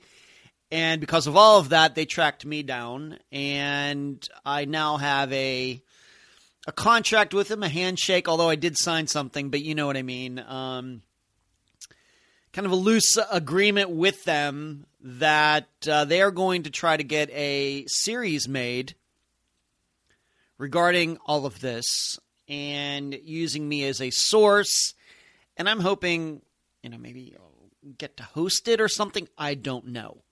But they're currently, uh, they put together a a trailer, like a sales pitch type of trailer, because nothing nothing's been made yet, so you can't call it a trailer. It's just a pitch reel, and part of it is me. They had uh, interviewed me back when I was still in Pennsylvania. That's how far that goes back. Uh, in February, uh, asking me some questions, pointed questions, and they recorded it, and then spliced that into a reel combined with all the news, uh, all the coverage that uh, Jonelle Matthews' case has got, even going back to 1984. Uh, I've seen it. In fact, very, very coincidentally, I got to see it today, April 27th of 2022. I actually had a talk with the guy that's putting it all together, uh, who put it all together, who's trying to get this series, uh, this series idea sold. He and I had a Zoom conversation this morning, and I got to see it for the first time. It was really well done. Really, really. And you know me, I'm fairly picky uh, about TV stuff and how people go about their business. Um, when it comes to disappearances and how they're covered, I thought this reel was fantastic. And I'm not just saying that because I was in it, but I thought it was really good. Even had Ronald Reagan's clip of him talking about Jonelle Matthews during the State of the Union address. address uh, what was that in early 1985? a little bit of everything from back then, more recent, and then me spliced in there. Uh, and then also some clips of me interviewing Steve, Steve um, answering some of my questions, and then Steve, some of his political uh, videos that he made, they were spliced in there. A little bit of everything in it with music and, you know, quick edits. You know how they do it. But it was fantastic. Is it going to go anywhere? Who knows? In fact, we that was one of the conversations. Um, this guy's name is Michael, and I had this morning that you know TV's a tough gig, so we'll see if it happens. Hope it does. Certainly deserves it. And, you know, the, the big question is does it help it that there was a hung jury or does it hurt trying to get something like that made? I don't know. But uh, so uh, I have a, like I said, a, a, handshake agreement. Although there's a contract that I signed, I'm not allowed. I, all it says really is that I'm not allowed to talk to or work with any other production companies right now regarding Jonelle Matthews's uh, murder. Anybody else wants to talk to me about any any other thing that Unfound has, do, has done, I can do that. Just can't talk to anybody else right now. Uh, doing any business, any videos or TV shows or anything like that with anybody else right now. So, which is fine. And uh, so those are the two updates. Uh, no news on a new trial yet, and me having this agreement with this uh, UK TV production company. They're trying to put a Jonelle Matthews Matthews series together. Next update: Ronald McNutt. Ronald Todd McNutt was a 44 year old from Corning, California. He was the father of two and had many different jobs over his adult life. On May 4th, 2004, Ronald dropped off his step grandson at school. He was supposed to go to work after that. Ronald never arrived. He was never seen again. And to go further, uh, his truck with a, a body in it was found what year 2015 2016 it was found after a wildfire went through a certain area in northern california. And still here as of april 27th 2022 we still don't know who that was in the truck.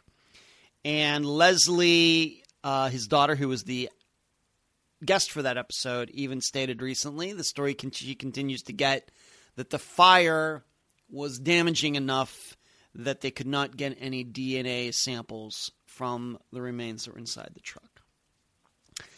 I guess we're just going to have to take take that as the truth. Maybe we're going to have to wait until uh, DNA or some sort of science catches up.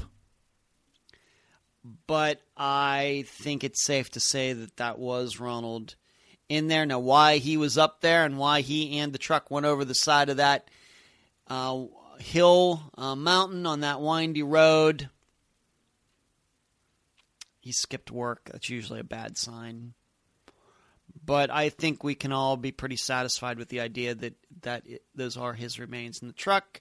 Although I can certainly understand that Leslie and her family certainly want um, 100% assured assuredness that that those are his or they're not his. So, um, but if you're wondering about that, I, I get this question asked at least once a month, usually by somebody who's finding Unfound for the first time. Uh, at least once once a month, somebody cr- comes across that episode and contacts me and saying, "You know, whatever happened with that?" And I have to tell them, "Still not identified." So that's the update. Still not identified. Next update Jesse Ross. Jesse William Ross was a 19 year old from Gravois Mills, Missouri. He was a DJ and was on the verge of starting a career in radio. In the early morning hours of November 21st, 2006, Jesse was in Chicago at a student seminar. During a break, he left the conference room. His friends thought he'd be right back. He was never seen again. Uh, the update for this one is very similar to what it was for Evelyn Hartley. Uh, we had a chance, uh, Dr. Telesco and I, to discuss uh, Jesse's disappearance. In fact, it was the most recent show that I did with Dr. Telesco in March of 2022. And uh, so if you missed that, uh, that's on YouTube. like I stated for the Evelyn Hartley uh, update. Uh, you can find that on the Fischler College of Education and School of Criminal Justice channel on YouTube. And um, please become a subscriber over at that channel. They do a lot of uh, good work. They may only have me on there once a month, but they do an, a lot of other good work on there. Uh, some socio dramas uh, that are interesting that I'm not sure how many schools do that out there, but uh, very interesting. you might want to check that out. Very unique. And uh, they do have other interviews with other people. There's an author that's on there once in a while talking about serial killers. So uh, we had a chance to talk about Jesse's disappearance, and um, it was interesting because, of course, Jesse was a college student, and I'm talking to Dr. Telesco, who is a college professor, and then her assistant, who, of course, is a uh, a college student who I think is graduating uh, here very shortly. So he, uh, as a college student, got to uh, talk from his point of view as a college student. In fact, I even asked him before the show was over, um, as a college student, how do you look at if we're to believe that Jesse, let's say, uh, committed suicide, you know, walked off and harmed himself somewhere? Could this have to do with stress from school, want, you know, wanting to achieve things? And so uh, Dr. Telesco's, assist- Telesco's assistant had a chance to talk about that a little bit. So uh, if you haven't watched any of those Dr. Telesco shows that I've done with her, you should do that. I know we have a huge, huge, huge podcast podcast audience. I'd love it if more of you went and watched some of those videos that I've done with Dr. Telesco. She's a fantastic person, former NYPD, uh, so knowledgeable about so much stuff. So check that out on their channel. Next update Mary Jane, Mary Jane Van Gilder. Mary Jane Van Gilder, why do I keep saying that wrong? Mary Jane Van Gilder was a 34 year old living alone in Shelby, Ohio. She was a mother of five and worked at a World War II depot. Around the beginning of April of 1945, Mary Jane's oldest daughter, who lived in West Virginia, started receiving the letters back that she had tried to mail to her mother. Mary Jane had seemingly moved without giving a forwarding address. She was never seen again.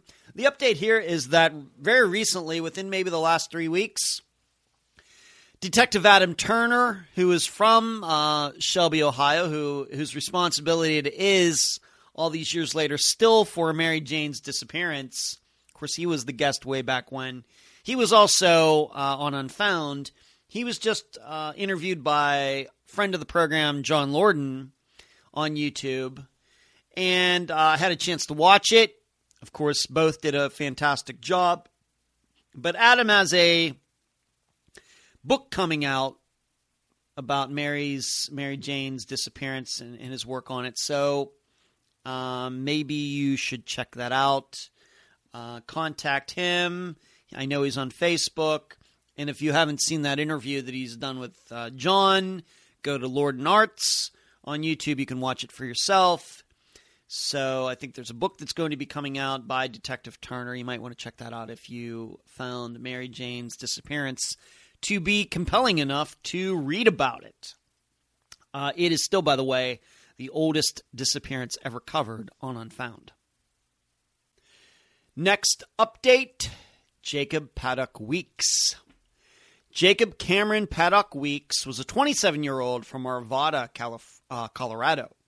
He had worked with his father and loved the outdoors. On February 2nd, 2019, somebody resembling Jacob was speeding on Route 285 near Indian Hills in Colorado. In a turn, Jacob's truck hit the inside guardrail and came to a stop facing traffic. The person got out and walked um, and walked away. He was never seen again. And of course, this person driving the truck is, was presumed to be Jacob. The update here is within the last six weeks, I'm going to say, uh, remains, a skull maybe, remains were found in the general area of where Jacob went missing. Uh, upon further review, it was quite a ways from where the, the truck wrecked. However, you just never know. Uh, if we're to believe that Jacob ran off, who knows how far he could run? You just don't know. Um, being it's February in Colorado, the weather, he might be limited there, but you can't tell. We also have to consider that Jacob did have a drug problem that might also cause him to uh, run farther than a person who might not be on something would. Let's just say if it was methamphetamine, that would certainly cause somebody to to be a little more hyper about running. Uh, that's why uppers are used illegally. Athletes try to get away with that. So maybe it wasn't totally crazy to think that this uh, might be Jacob, but it was a distance from where the car, uh, from the, where his truck was wrecked, and maybe even more importantly, uh, was discovered that there were at least a couple people who went missing much closer to where these remains were found, much closer to the remains than where Jacob went missing from. So odds are that it's one of those people and not Jacob. But at least people are. I think these remains were found by accident. I don't think there was a search or anything going on. Somebody's going to get some answers somewhere, which is good. But it's good that uh, sometimes these things happen. It keeps Jacob's name out there. Other times, when other remains are found, even if it's not an unfound disappearance, put some of these people's names back in the paper because uh, some reporter will write, well, these are people who disappeared in the general area. Um, it could be a possibility. So, um, but Jacob's name did get mentioned when these remains were found, but they were not Jacob. Next update Vanessa Sue Oren. Vanessa Sue Oren was a 56 year old from LaBarge, Wyoming. She was a mother and had lived in several states. Sometime during March 2016, people who usually saw her around LaBarge stopped encountering her. Her boyfriend told people Vanessa got into a truck with some men and left. She was never seen again. The update is that there's really there was doesn't seem at least publicly anything came from this warrant that they served on Pete Petrie's place last summer. You'll remember this warrant was served. Pete uh, was asked to leave his property for a while so the police could do their business, and while they were doing that, Pete shot himself, committed suicide but uh, I've not heard anything um, from Tinker. In fact, I haven't talked to her for a while. Have to have to see what's going on with her. But um, no updates, even though that was a big deal. Warrants being served, that sounded like a big deal, especially on a disappearance that at that point would have been over five years old. Doesn't seem like anything came from it, and certainly not uh, Vanessa's remains being found. So you might remember that from last summer. You're wondering what's going on. That that was it fruitful? Doesn't sound like it. Next update: Unique Harris. Unique Raquel Leona Harris was a 24 year old from Washington, D.C. She was the mother of two and was getting ready to go to massage therapy school. On the night of October 9th, 2010, Unique put her children and cousin to bed. When the kids woke up that next morning, Unique was gone. She was never seen again. Uh, last year, Isaac Moy uh, was charged with her murder, but uh, maybe like Kamisha Hollis's, we still don't have any remains. Uh, but Isaac, um, there's no deal or anything. I don't even think there's a trial date or anything, but and that's really the update. If you're wondering about that, you know that uh, if you've listened to a previous update, you know that Isaac Moy was charged with Unique Harris's disappearance. Well, to my knowledge, no trial date. I could not find anything regarding uh, a trial, whether it's going to happen anytime too soon. And we have to remember, if we really want to get crazy with this, Carlos Rodriguez has been uh, charged with Zoe Campos' murder since 2018 and still there's no trial there. So uh, this just happened last year. So we may not see a trial for Isaac Moy until 2025 or something like that. Let's hope not. But I don't think that that is out of the realm of possibility. So if there was a trial date, I would give it to you, but there is none. Okay, next update Jodi Huisentruit. Jodi Sue Huisentruit was a 27 year old from Mason City, Iowa. She was a reporter and had dreams of hosting a national news show. In the early morning hours of June 27, 1995, Jodi left for work. However, she never arrived. Jodi's possessions would later be found strewn across her apartment's parking lot. She was never seen again.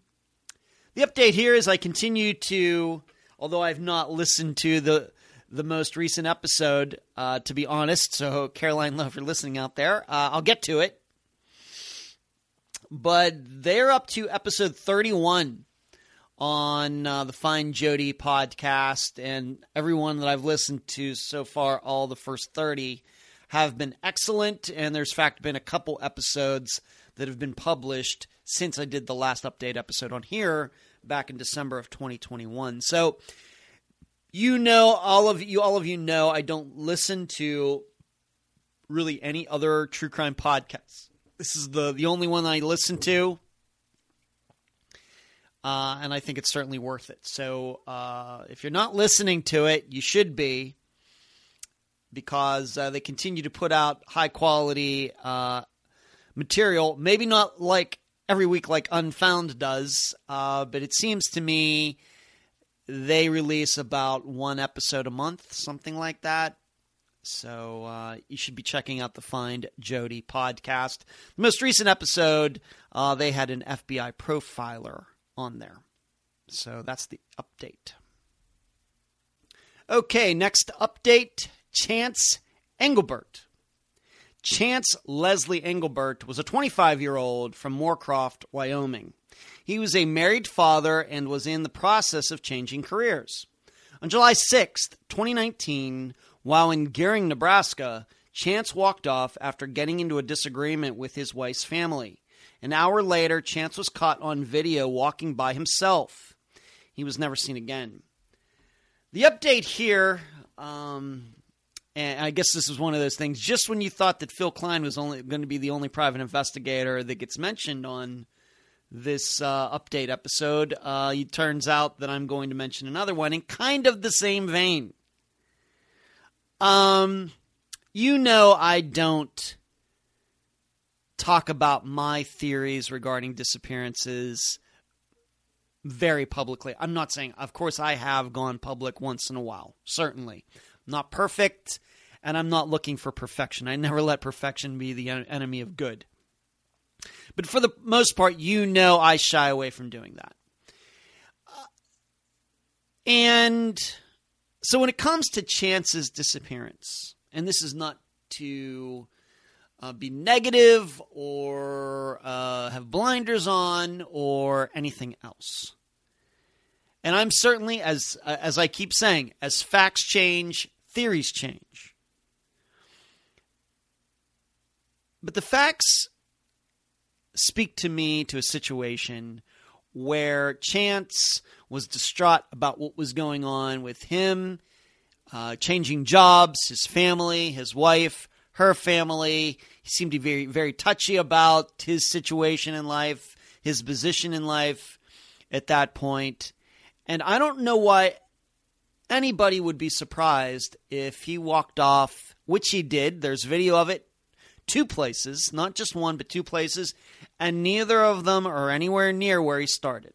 And in the last video that he's seen, on. He's not walking back in the direction of where he started at you know his wife's family's house.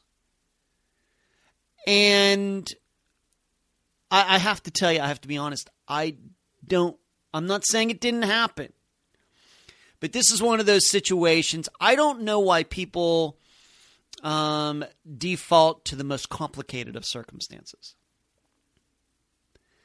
We know that 99.9 something percent of the time, when these disappearances are solved, no matter if it's a suicide, a murder, an accident, an overdose, whatever, usually what you find out is that what happened is fairly, fairly straightforward.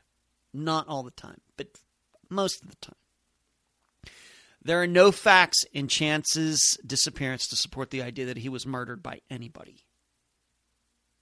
So then it's weird to me when somebody comes in, and I can tell you this private investigator, Lynn DeSanto, certainly does not have as much missing per- persons experience as I do. In fact, I would probably guess she doesn't have as much missing persons experience as most of you do if you've listened to like let's just say at least 100 of Unfound's episodes and really listen to them, really listen to the facts, listen to the guests, uh, listen to my summation, the summary, and everything else. Maybe go and absolutely do some reading for yourselves. Maybe watch some of the map videos that I do on YouTube you know, read articles.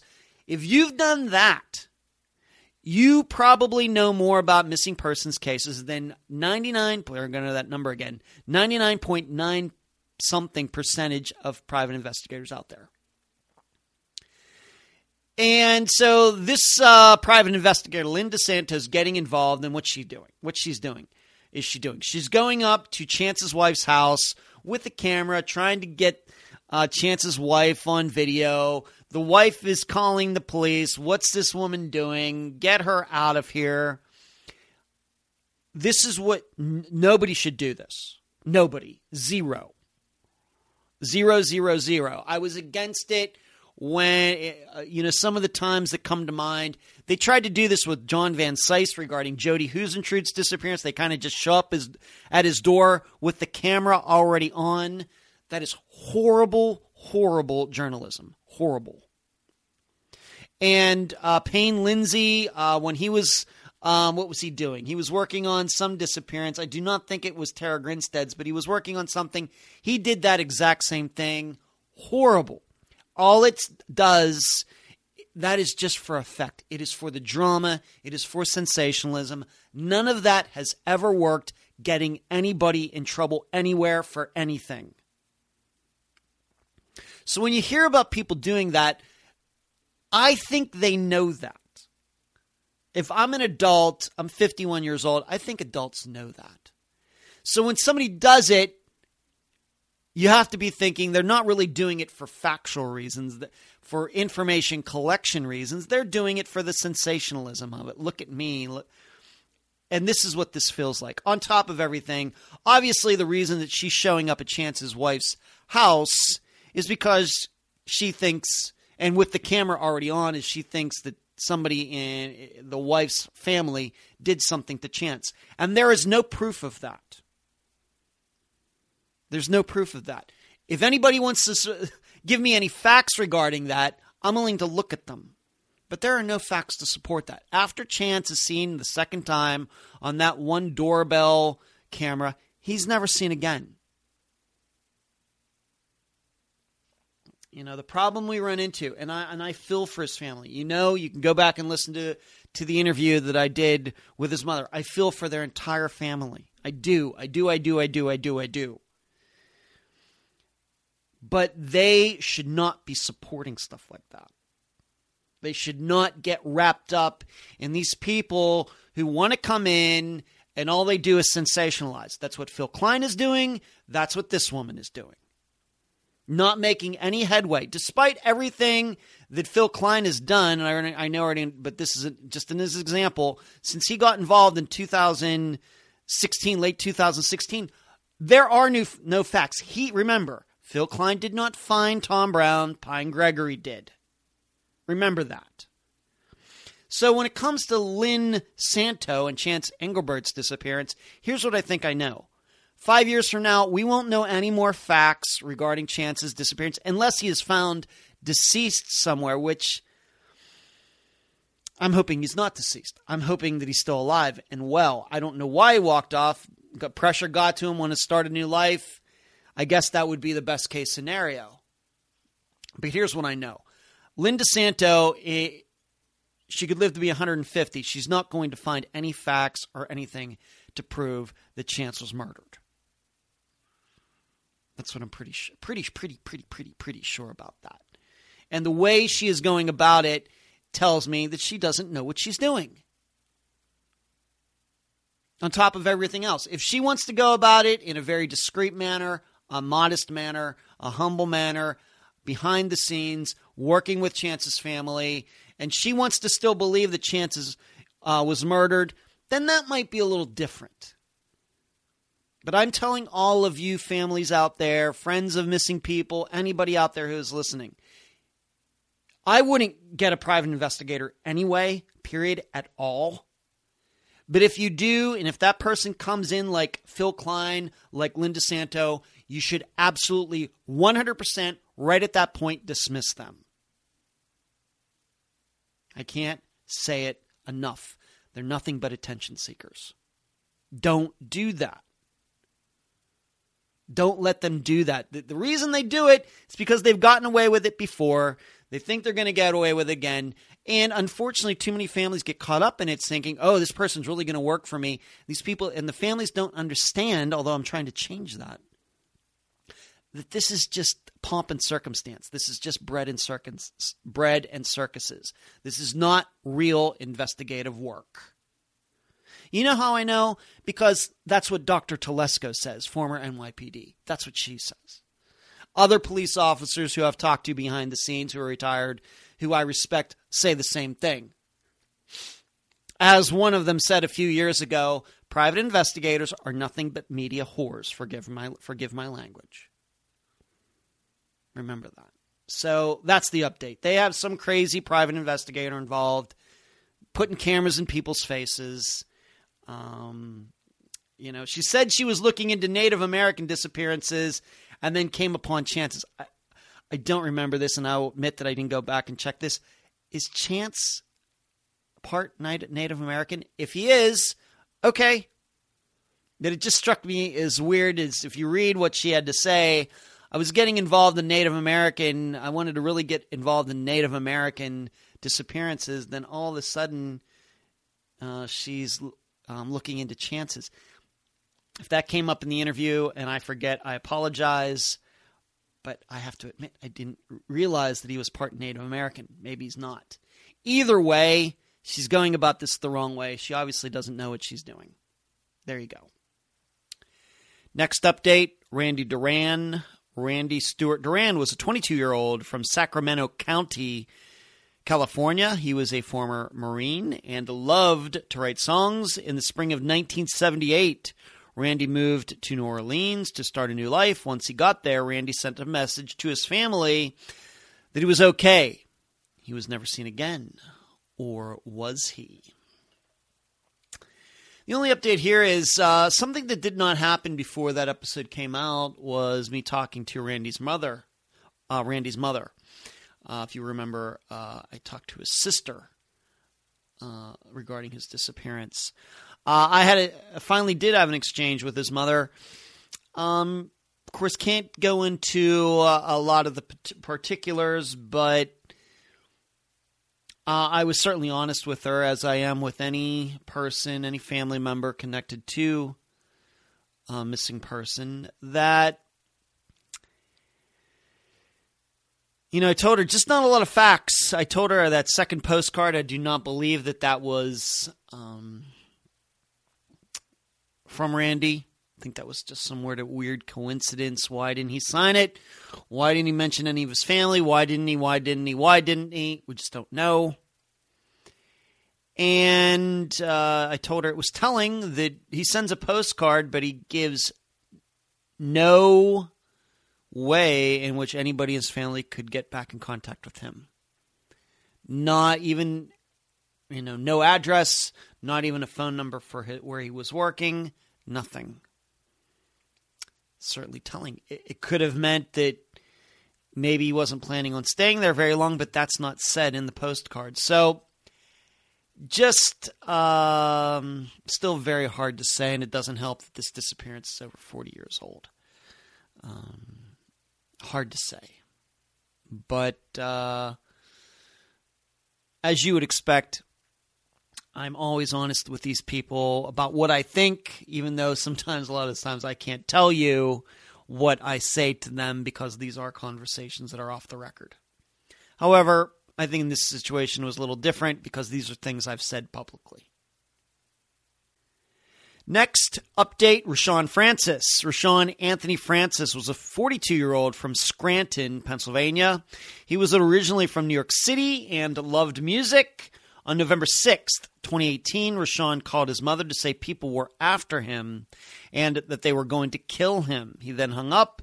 Rashawn did not answer any following calls. He was never seen again. The update here is that Rashawn's disappearance got national attention on the News Nation Now network in February, and I was on there myself. This is the first appearance that I've made on a national TV show. Um, I think it happened because Rashawn's mother got interviewed, and I think she mentioned the podcast, mentioned me, and then a producer on this channel contacted me saying uh, that she would like me to come on and speak about Rashawn's uh, disappearance, whatever I had to say. Uh, it was interesting. Um, if you watched it, or maybe you DVR'd it or something, really, I did not, except for this producer I just had uh, email exchange with. I really didn't even talk to anybody actually at the channel. The way it worked is they gave me a link to log into and then at a certain time I was to log in, and then I had, um, was I wearing maybe the earbuds or something, and then all of a sudden somebody comes in my ear like three minutes to go, then two minutes to go, and thirty seconds to go, and the host is there. I did not speak to the host at all before I was on the air, and then all of a sudden I was on the air, and she's talking to me asking me these questions. They had given me an idea of what um, what she would ask me. And there I was. My dad was. This was when I was up in Pennsylvania, and my dad was in the other room, uh, watching News Nation now. And so, as I'm just one like couple rooms away, I'm on there live, and he's watching me on the TV. So he was watching it, and I was on there for a few minutes, and then it was over. Um, just very interesting how that all comes together. You're just telling you they just expect you to be there, and they tell you, "Here, here it comes, thirty seconds. You better be ready." Video two, uh, a video also, I should say, and um, so there was, and that's something I think that uh, is now on. Did I uh, put that on our YouTube channel? I'm not sure. I tried to DVR it, but my dad's DVR wouldn't work. But I do know it's on YouTube somewhere, and I think I linked to it uh, through our web uh, site, theunfoundpodcast.com. As far as R- Rashawn's disappearance, uh, I, I, I, continue to believe something was going on with him mentally, and he walked off. But uh, I would certainly like to do more of those types of uh, appearances. I enjoyed it. I thought it went very well. And I have been in contact with that particular producer on News Nation now since then. However, nothing has been lined up for me to appear on there uh, again, at least anytime soon. But this came together in just like a couple days, so it could happen. I could be telling you this this episode coming out on uh, April 29th, and it very well may be like next Wednesday. I'm on News Nation now, so you never know how these things are going to work out. Next update Audrey Herron. Audrey Mae Herron was a 31 year old from Freehold, New York. She was a nurse and the mother of three. On the night of August 29th, 2002, Audrey left her job in Catskill to make the 20 minute drive home. Audrey never arrived. She and her Jeep were never seen again. I have to tell you, my perception is that this disappearance uh, has gotten a little more higher profile since Unfound's coverage. I'm not saying it has everything to do with our coverage. I think it's uh, a combination of things. I think one of it was our coverage, along with me doing a map analysis and showing that the odds of her and her Jeep going into a um, a body of water on the way home are, are are practically none. There's that creek or whatever it is. It is not deep enough to hide a Jeep. Just not. So I think part of, it's been partly that. I think it's also though that I think when people start now today start thinking about people going missing with their vehicles, they think of Adventures with Purpose and the work they're doing. Although I'm not sure that their work be, would be relevant to this because they do work mostly in water and if Audrey was going directly home, then she did, like I said, she did not go past a lake, a retention pond, a river that could hide her and her vehicle. Even if she, you know, like Esther Westenbarger blew a stop sign or she was drinking, you know, Audrey was just coming off work, but even if she fell asleep at the wheel, no chance that she went into any body of water. There's just nothing there. Still, though, people equate, I think, are starting to equate cars and people ending up in bodies of water. Maybe not a, a, a, horrible logic. Now, although just having said that, that's part of it. Our coverage, I think, Adventures Purpose raising the uh, the knowledge about people, how often that happens, although it's still very, very small percentage. But I think also what has contributed to this in, in a way is this disappearance of Ros- Rosemary Rodriguez who um, she also went missing with her car, and searches were done of a couple a river nearby that surely could have hid her and her car, and, and some other areas, some other bodies of water. Nothing was found, and then it turns out her car and she were found on land. And on top of that, if you would have been looking at a particular it wasn't a satellite view it was a view i think done by a helicopter. In that area where she went missing they do land appraisal or something by taking a picture of people's land. Well like i said i don't think it's by satellite it's i think actually by plane something like that and in one of those pictures you can see her car where it was eventually found. Amazing. It's really and the, the, the weird thing is if you go to Google Earth, which is what I usually use in such circumstances, the car is there, you can't see it. It was a picture, satellite picture taken around the same time.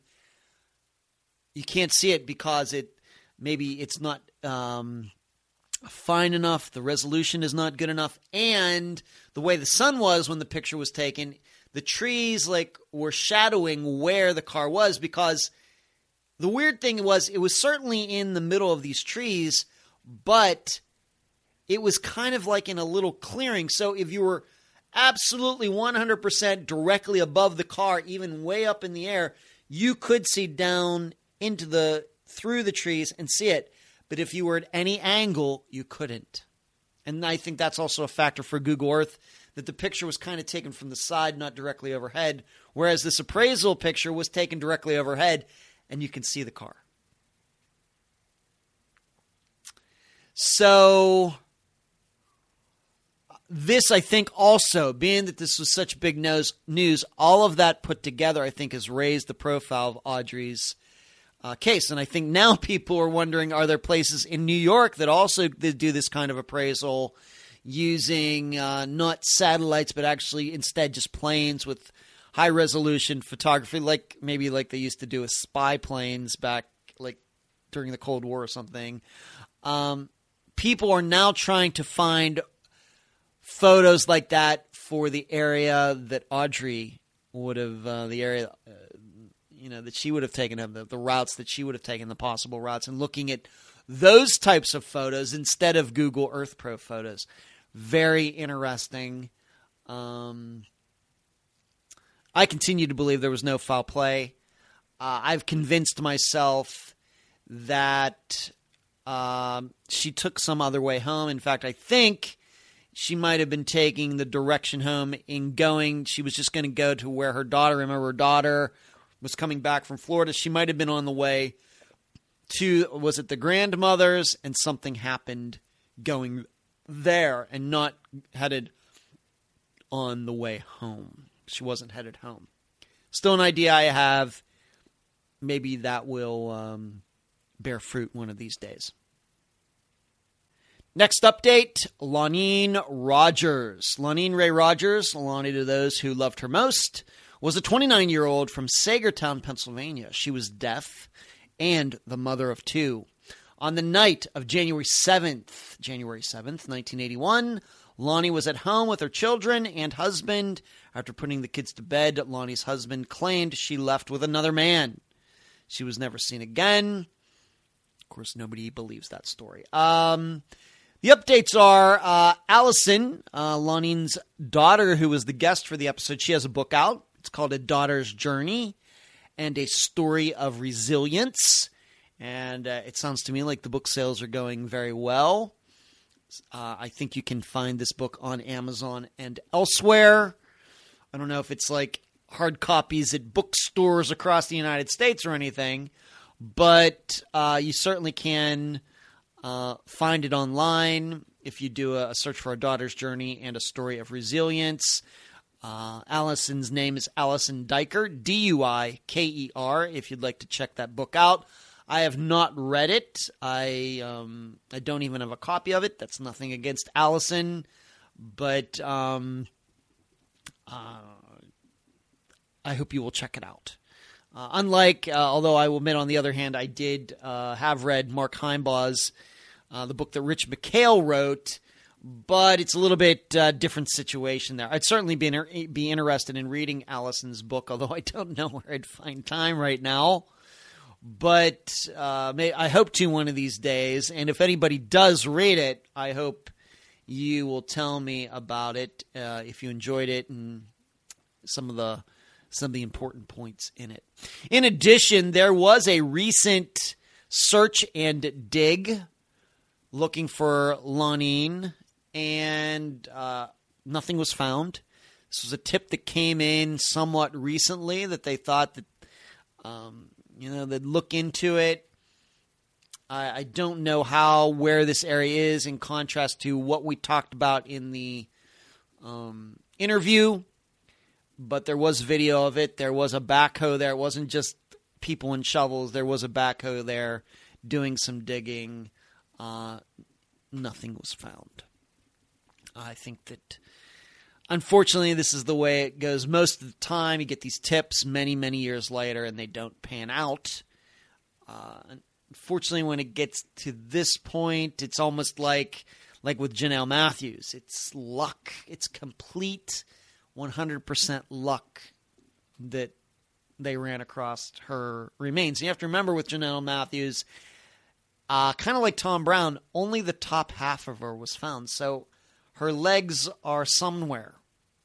We don't know where. Um, and that's often how it happens. I'm certainly don't hope that's in this situation. I'm hoping uh, with uh, Lonene's case that they continue to work on it and get a and try to narrow it down. And certainly, if we believe that Allison's father did this, he only could have put her so many places. There's only so many choices. But that is what has transpired since the episode this book and this recent uh, search and dig. Next update Paul Sanders. Paul David Sanders was a 17 year old from Mesa, Arizona. He was originally from Missouri and very athletic. On August 14th, 2001, someone, the person may or may not have been Paul, driving Paul's truck was pulled over by law enforcement in Tucson. A chase ensued in which the driver escaped. The truck was later found wrecked several miles away with no signs of Paul. He was never seen again.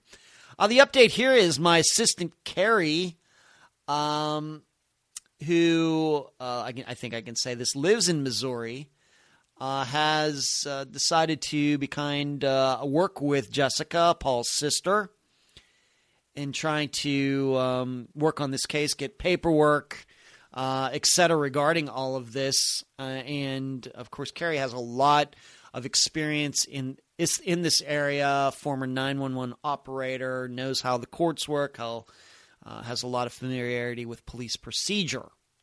And it's also convenient that Paul's sister Jessica, who was the guest, also lives in Missouri. So they, I think, are hoping to get together one of these days, and I hope they will let me know how that goes. So I want to give a deep appreciation, uh, give a shout out to my assistant Carrie, who has chosen to get involved and try to help uh, Jessica. Of course, this disappearance is now coming up on 21 years old. uh, hopefully they can make some headway of, uh, of some kind. And so, Carrie, thank you uh, for volunteering your free time to help Jessica. Okay, this is going to be the final update for the regular Friday podcast episodes. This would be uh, Marianne Verdecchia, Marcella Kralsey, and Mary Regan. Marianne Verdecchia was a 10 year old from Pittsburgh, Pennsylvania. She was raised by her aunt and loved to visit people in the neighborhood. Marianne disappeared on June 7th, 1962. Her mystery was the last of three still unsolved cases to occur not just in the same building, but on the same floor over the course of four years. A woman, Mary Regan, was murdered, and two people, Marcella, Kralsey, and Marianne, were never seen again. The update is the, you'll remember that the guest, well, we had two guests. Uh, we had, of course, Therese Rocco, who was the original investigator into Marianne's disappearance. And we also had Sharon Leotis, who I guess you would say is uh, Therese's uh, assistant, and she is a filmmaker, and she has made this documentary about Teresa that I think all of you should find on Google Play. Uh, I watched it uh, before the episode came out. It is uh, really, really good. Everything that Therese went through, uh, a lot of setbacks she had in her career, uh, being overstepped because of her gender. Um, interesting documentary. I, I, would recommend it to anyone. But Sharon and uh, Therese uh, were both guests for this episode.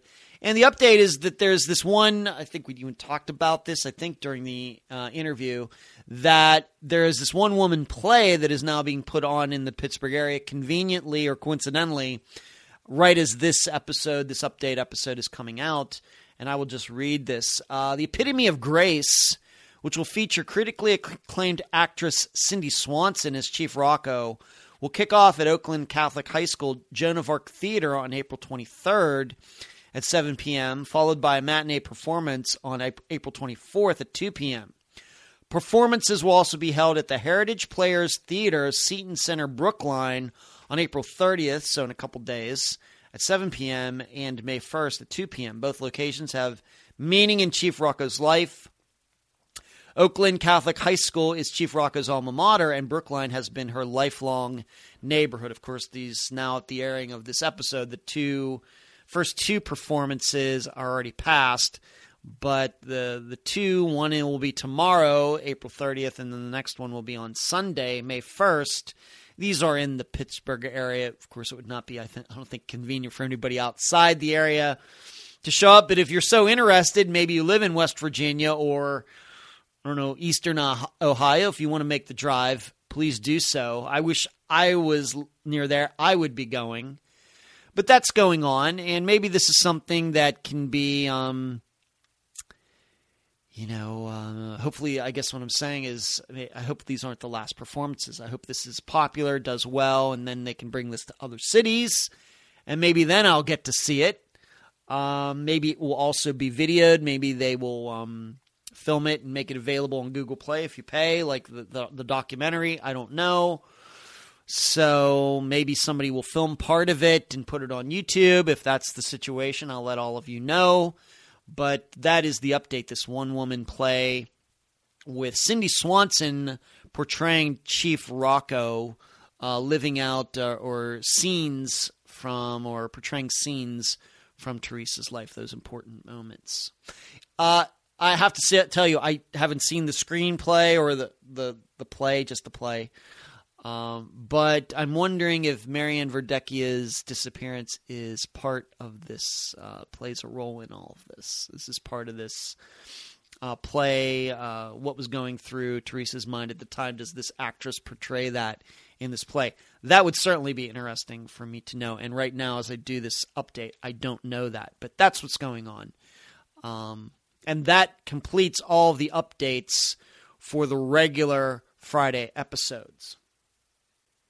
As for updates for the Unfound Now episodes, this is the monthly program that I do. Uh, I started doing in July of 2022. I think the most recent episode is number 22, 22, so 20. Yeah, that would be right. Um, this most recent one that uh, I just uh, videoed and made. It's now av- available on YouTube for the members. You, the rest of the public, uh, will get it next week. Um, but this was episode 22 of Unfound Now.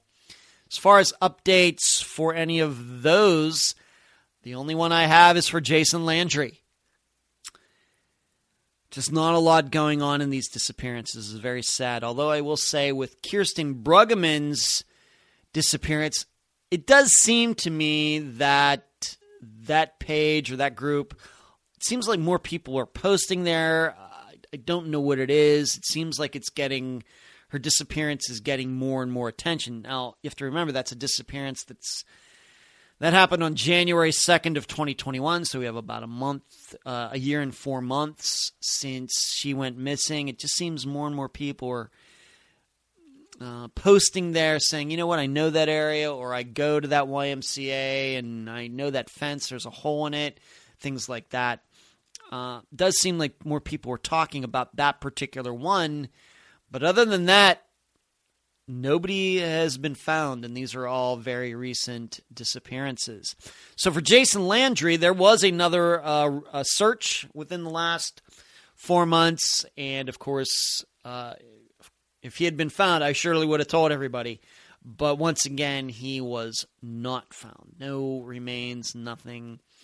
Um, the other update is that there's some group, private investigator group, uh, trying to figure this out. Somebody saying that he believes that, yes, there's reason to believe that Jason was abducted. And I think all these people, I just, once again, going back to the, the private investigator I just mentioned for Chance Engelbert, I don't think any of these people know what they're doing. They jump in with both feet.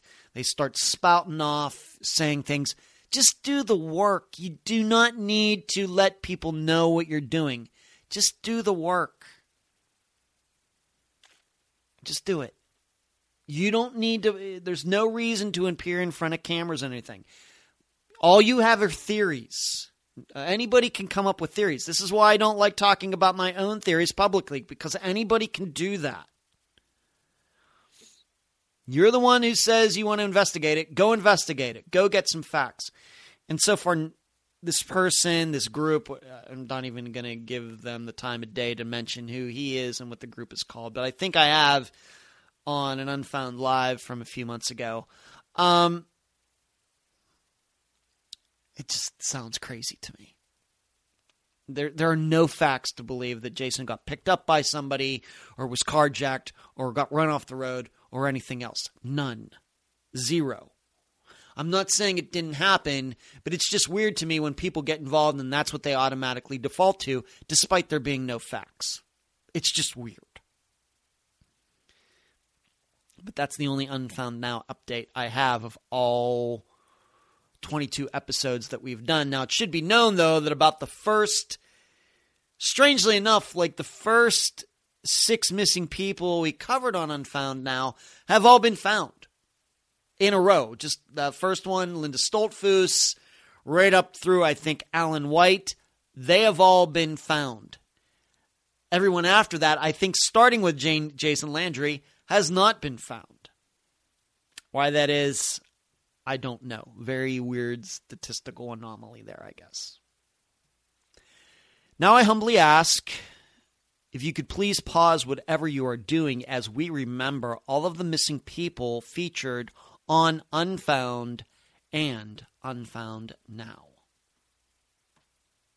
Suzanne Lyall, Jason Jolkowski, Jesse Foster, Rosemarie Gayhart, Ben Charles Padilla, Kelly Rothwell, Joshua Guimond, Donnie Smatlack, Andrea Bowman, Robin Abrams, Regina Marie Boss, Christopher Hyde, Jeff Nichols, Rebecca Gary, James Walker, Teresa Butler, Charlotte Paulus, Lola Catherine Fry, Eric Franks, Jeff Joseph, Donna Mikolenko, David Medot, Kent Monroe, and Omar Shearer, Claudia Wells, Peggy and Patty McDaniel, Shannon Turner, Brandy Wells, Cleashindra Hall, Ronnie Russell, Esther Westenbarger, Shane Fell,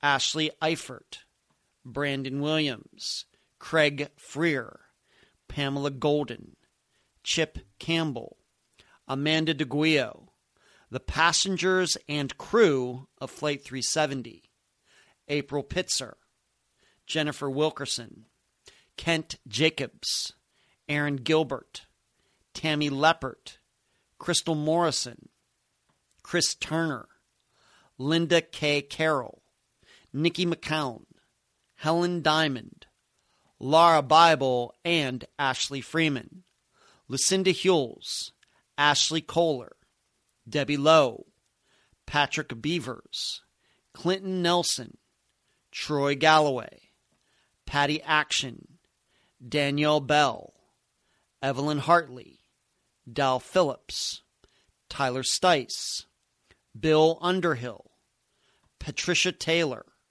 Aaron Barnard, Jeremy Burt, Brian Sullivan, Nikki Wells, Marina Bolter, Mandy Stokes, Greg Brooks, Rebecca Henderson, Dominique Holly Grisham, Tiffany Daniels, Nicholas Masucci, Donald Irwin, Billy DiSilvestro, Renee Yeargain, Mikhail Biggs, Al Copper, J.R. Mullahan, Jamie Bowen, Travis Robertson, Rosemary Rapp, Kristen Modafferi, Zoe Campos, Sean Ginyard, Thomas Brown, Amanda Fravel, Julie Early, Ellen Sloan, Renee Lamana, Nico Lisi, Leah Peebles, Melissa Hasley, Kimberly Raymer, Stephen Kocher, Bonnie Joseph, Immaculate Basil, Bobby Campbell, Kimberly Norwood, Alyssa Turney, Bobby Tennyson, Dale Kerstetter, Lacey Buenfil, Peggy McGuire, Jansen Brewer, and Daniel Braden. Robert Wayne Cox, Lucas Degerness, Stephen Adams, Ashley Summers, Bonnie Dagus, and Jeremy Dagus, Judith Emke, Jessica Hamby, Tim Beauchart, Devin Bond, Juanita Nelson, Desiree Ferris, Angie Yarnell, Deborah Asbury, Sean Koski, Mary Lands, Devin Brown Busetta, Shanna Boydo, Travis Murrow, Keith Fetter, Layla Faulkner, Megan Lancaster, Kelly Sims, Jack Hemby, Barbara Frame, Dory Ann Myers, Austin Pivo, Christine Hamilton, Monica Appleton, Jonathan Estes, Molly Miller and Colt Haynes, Donnie Martin III, Kamisha Hollis, Lisa Wallace, Tammy McKittrick, Julie Say, Stephanie Clemens, Andy Chapman, Trevor Nichols, Tiffany Johnson, Tyler North, David Kesey, Lucera Sarabia, Brandy Myers, J.L. Hamblin, Bradley Allen, Timothy Guy, Jonelle Matthews, Ronald McNutt, Cameron Remmer, Tammy Arthur, and Chad Peters, Jesse Ross, Lisa Shuttleworth, Jackson Miller, Patrick Reed, Jeremy Goodwin, Mary Jane Van Gilder, Phyllis Corbin, Eric Alvarado, Cassandra Ramirez, April Andrews, David Hardy Jr.,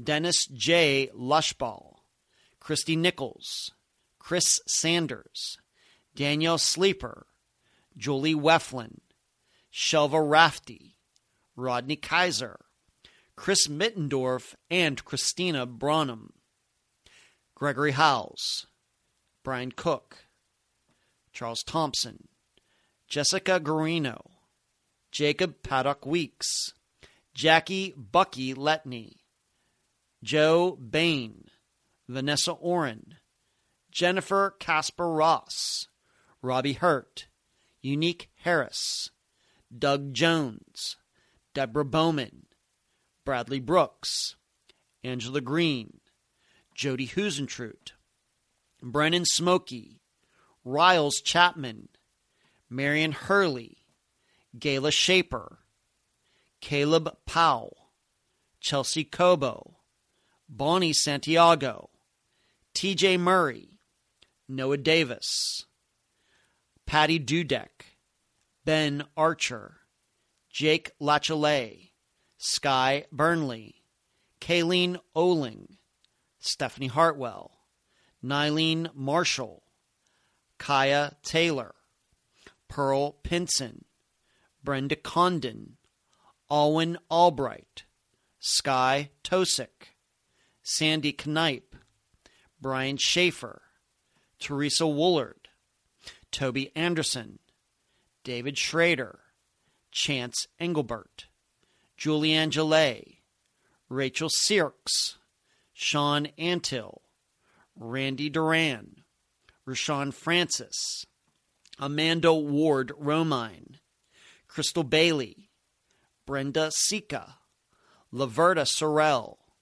Nicholas Shin, Kevin Newen, Ashley Simpson, Leanne Hosberg, Alicia Markovich, Audrey Heron, Lonene Rogers, Beatrice Viela, Ali Lowitzer, Jamie Peterson, Belinda Blanar, Jordan Carvalho, Christian Balky Thompson, Paul Sanders, Jennifer Perry, Andrea Knabel, Sebastian Kelly, Marianne Verdecchia, Marcella Kroltze, and Mary Regan, Sue Swedell, Mark Himebaugh, Dub and Chance Wackerhagen, Kimberly Wilson Talley, Harry Milligan, Paul Egan, and Steve Davis. Now, the unfound, now missing people Linda Stoltzfus, Erica Lloyd, Mary Lane Carter, Stephanie Hollingsworth, Corey Dale Moore, Alan White, Jason Landry, Ilea Scheibel, Kirsten Brueggemann, Mark Pinella, Cynthia Ball Traore, Luis Davila, Candy Gonzalez, Justin Sywek, Michael Vaughn, Wendy Gessing, Shannon Miller, Glenda Parton, and Dwayne Selby, Heidi Plank, Bowman, Steph, Stephen, excuse me, Stephen Salazar, Lindsay Shobalok, and Jordan Simeon. If you have the time and passion, please contact these missing persons' families to help them in their quests to find their missing loved ones. And that's the program. Right now, while you are in your podcast platform, Spotify, YouTube, iTunes, wherever, give Unfound a five star review, a thumbs up, whatever that platform allows. I thank you for listening. I'm Ed Dentzel, and you've just finished this episode of Unfound.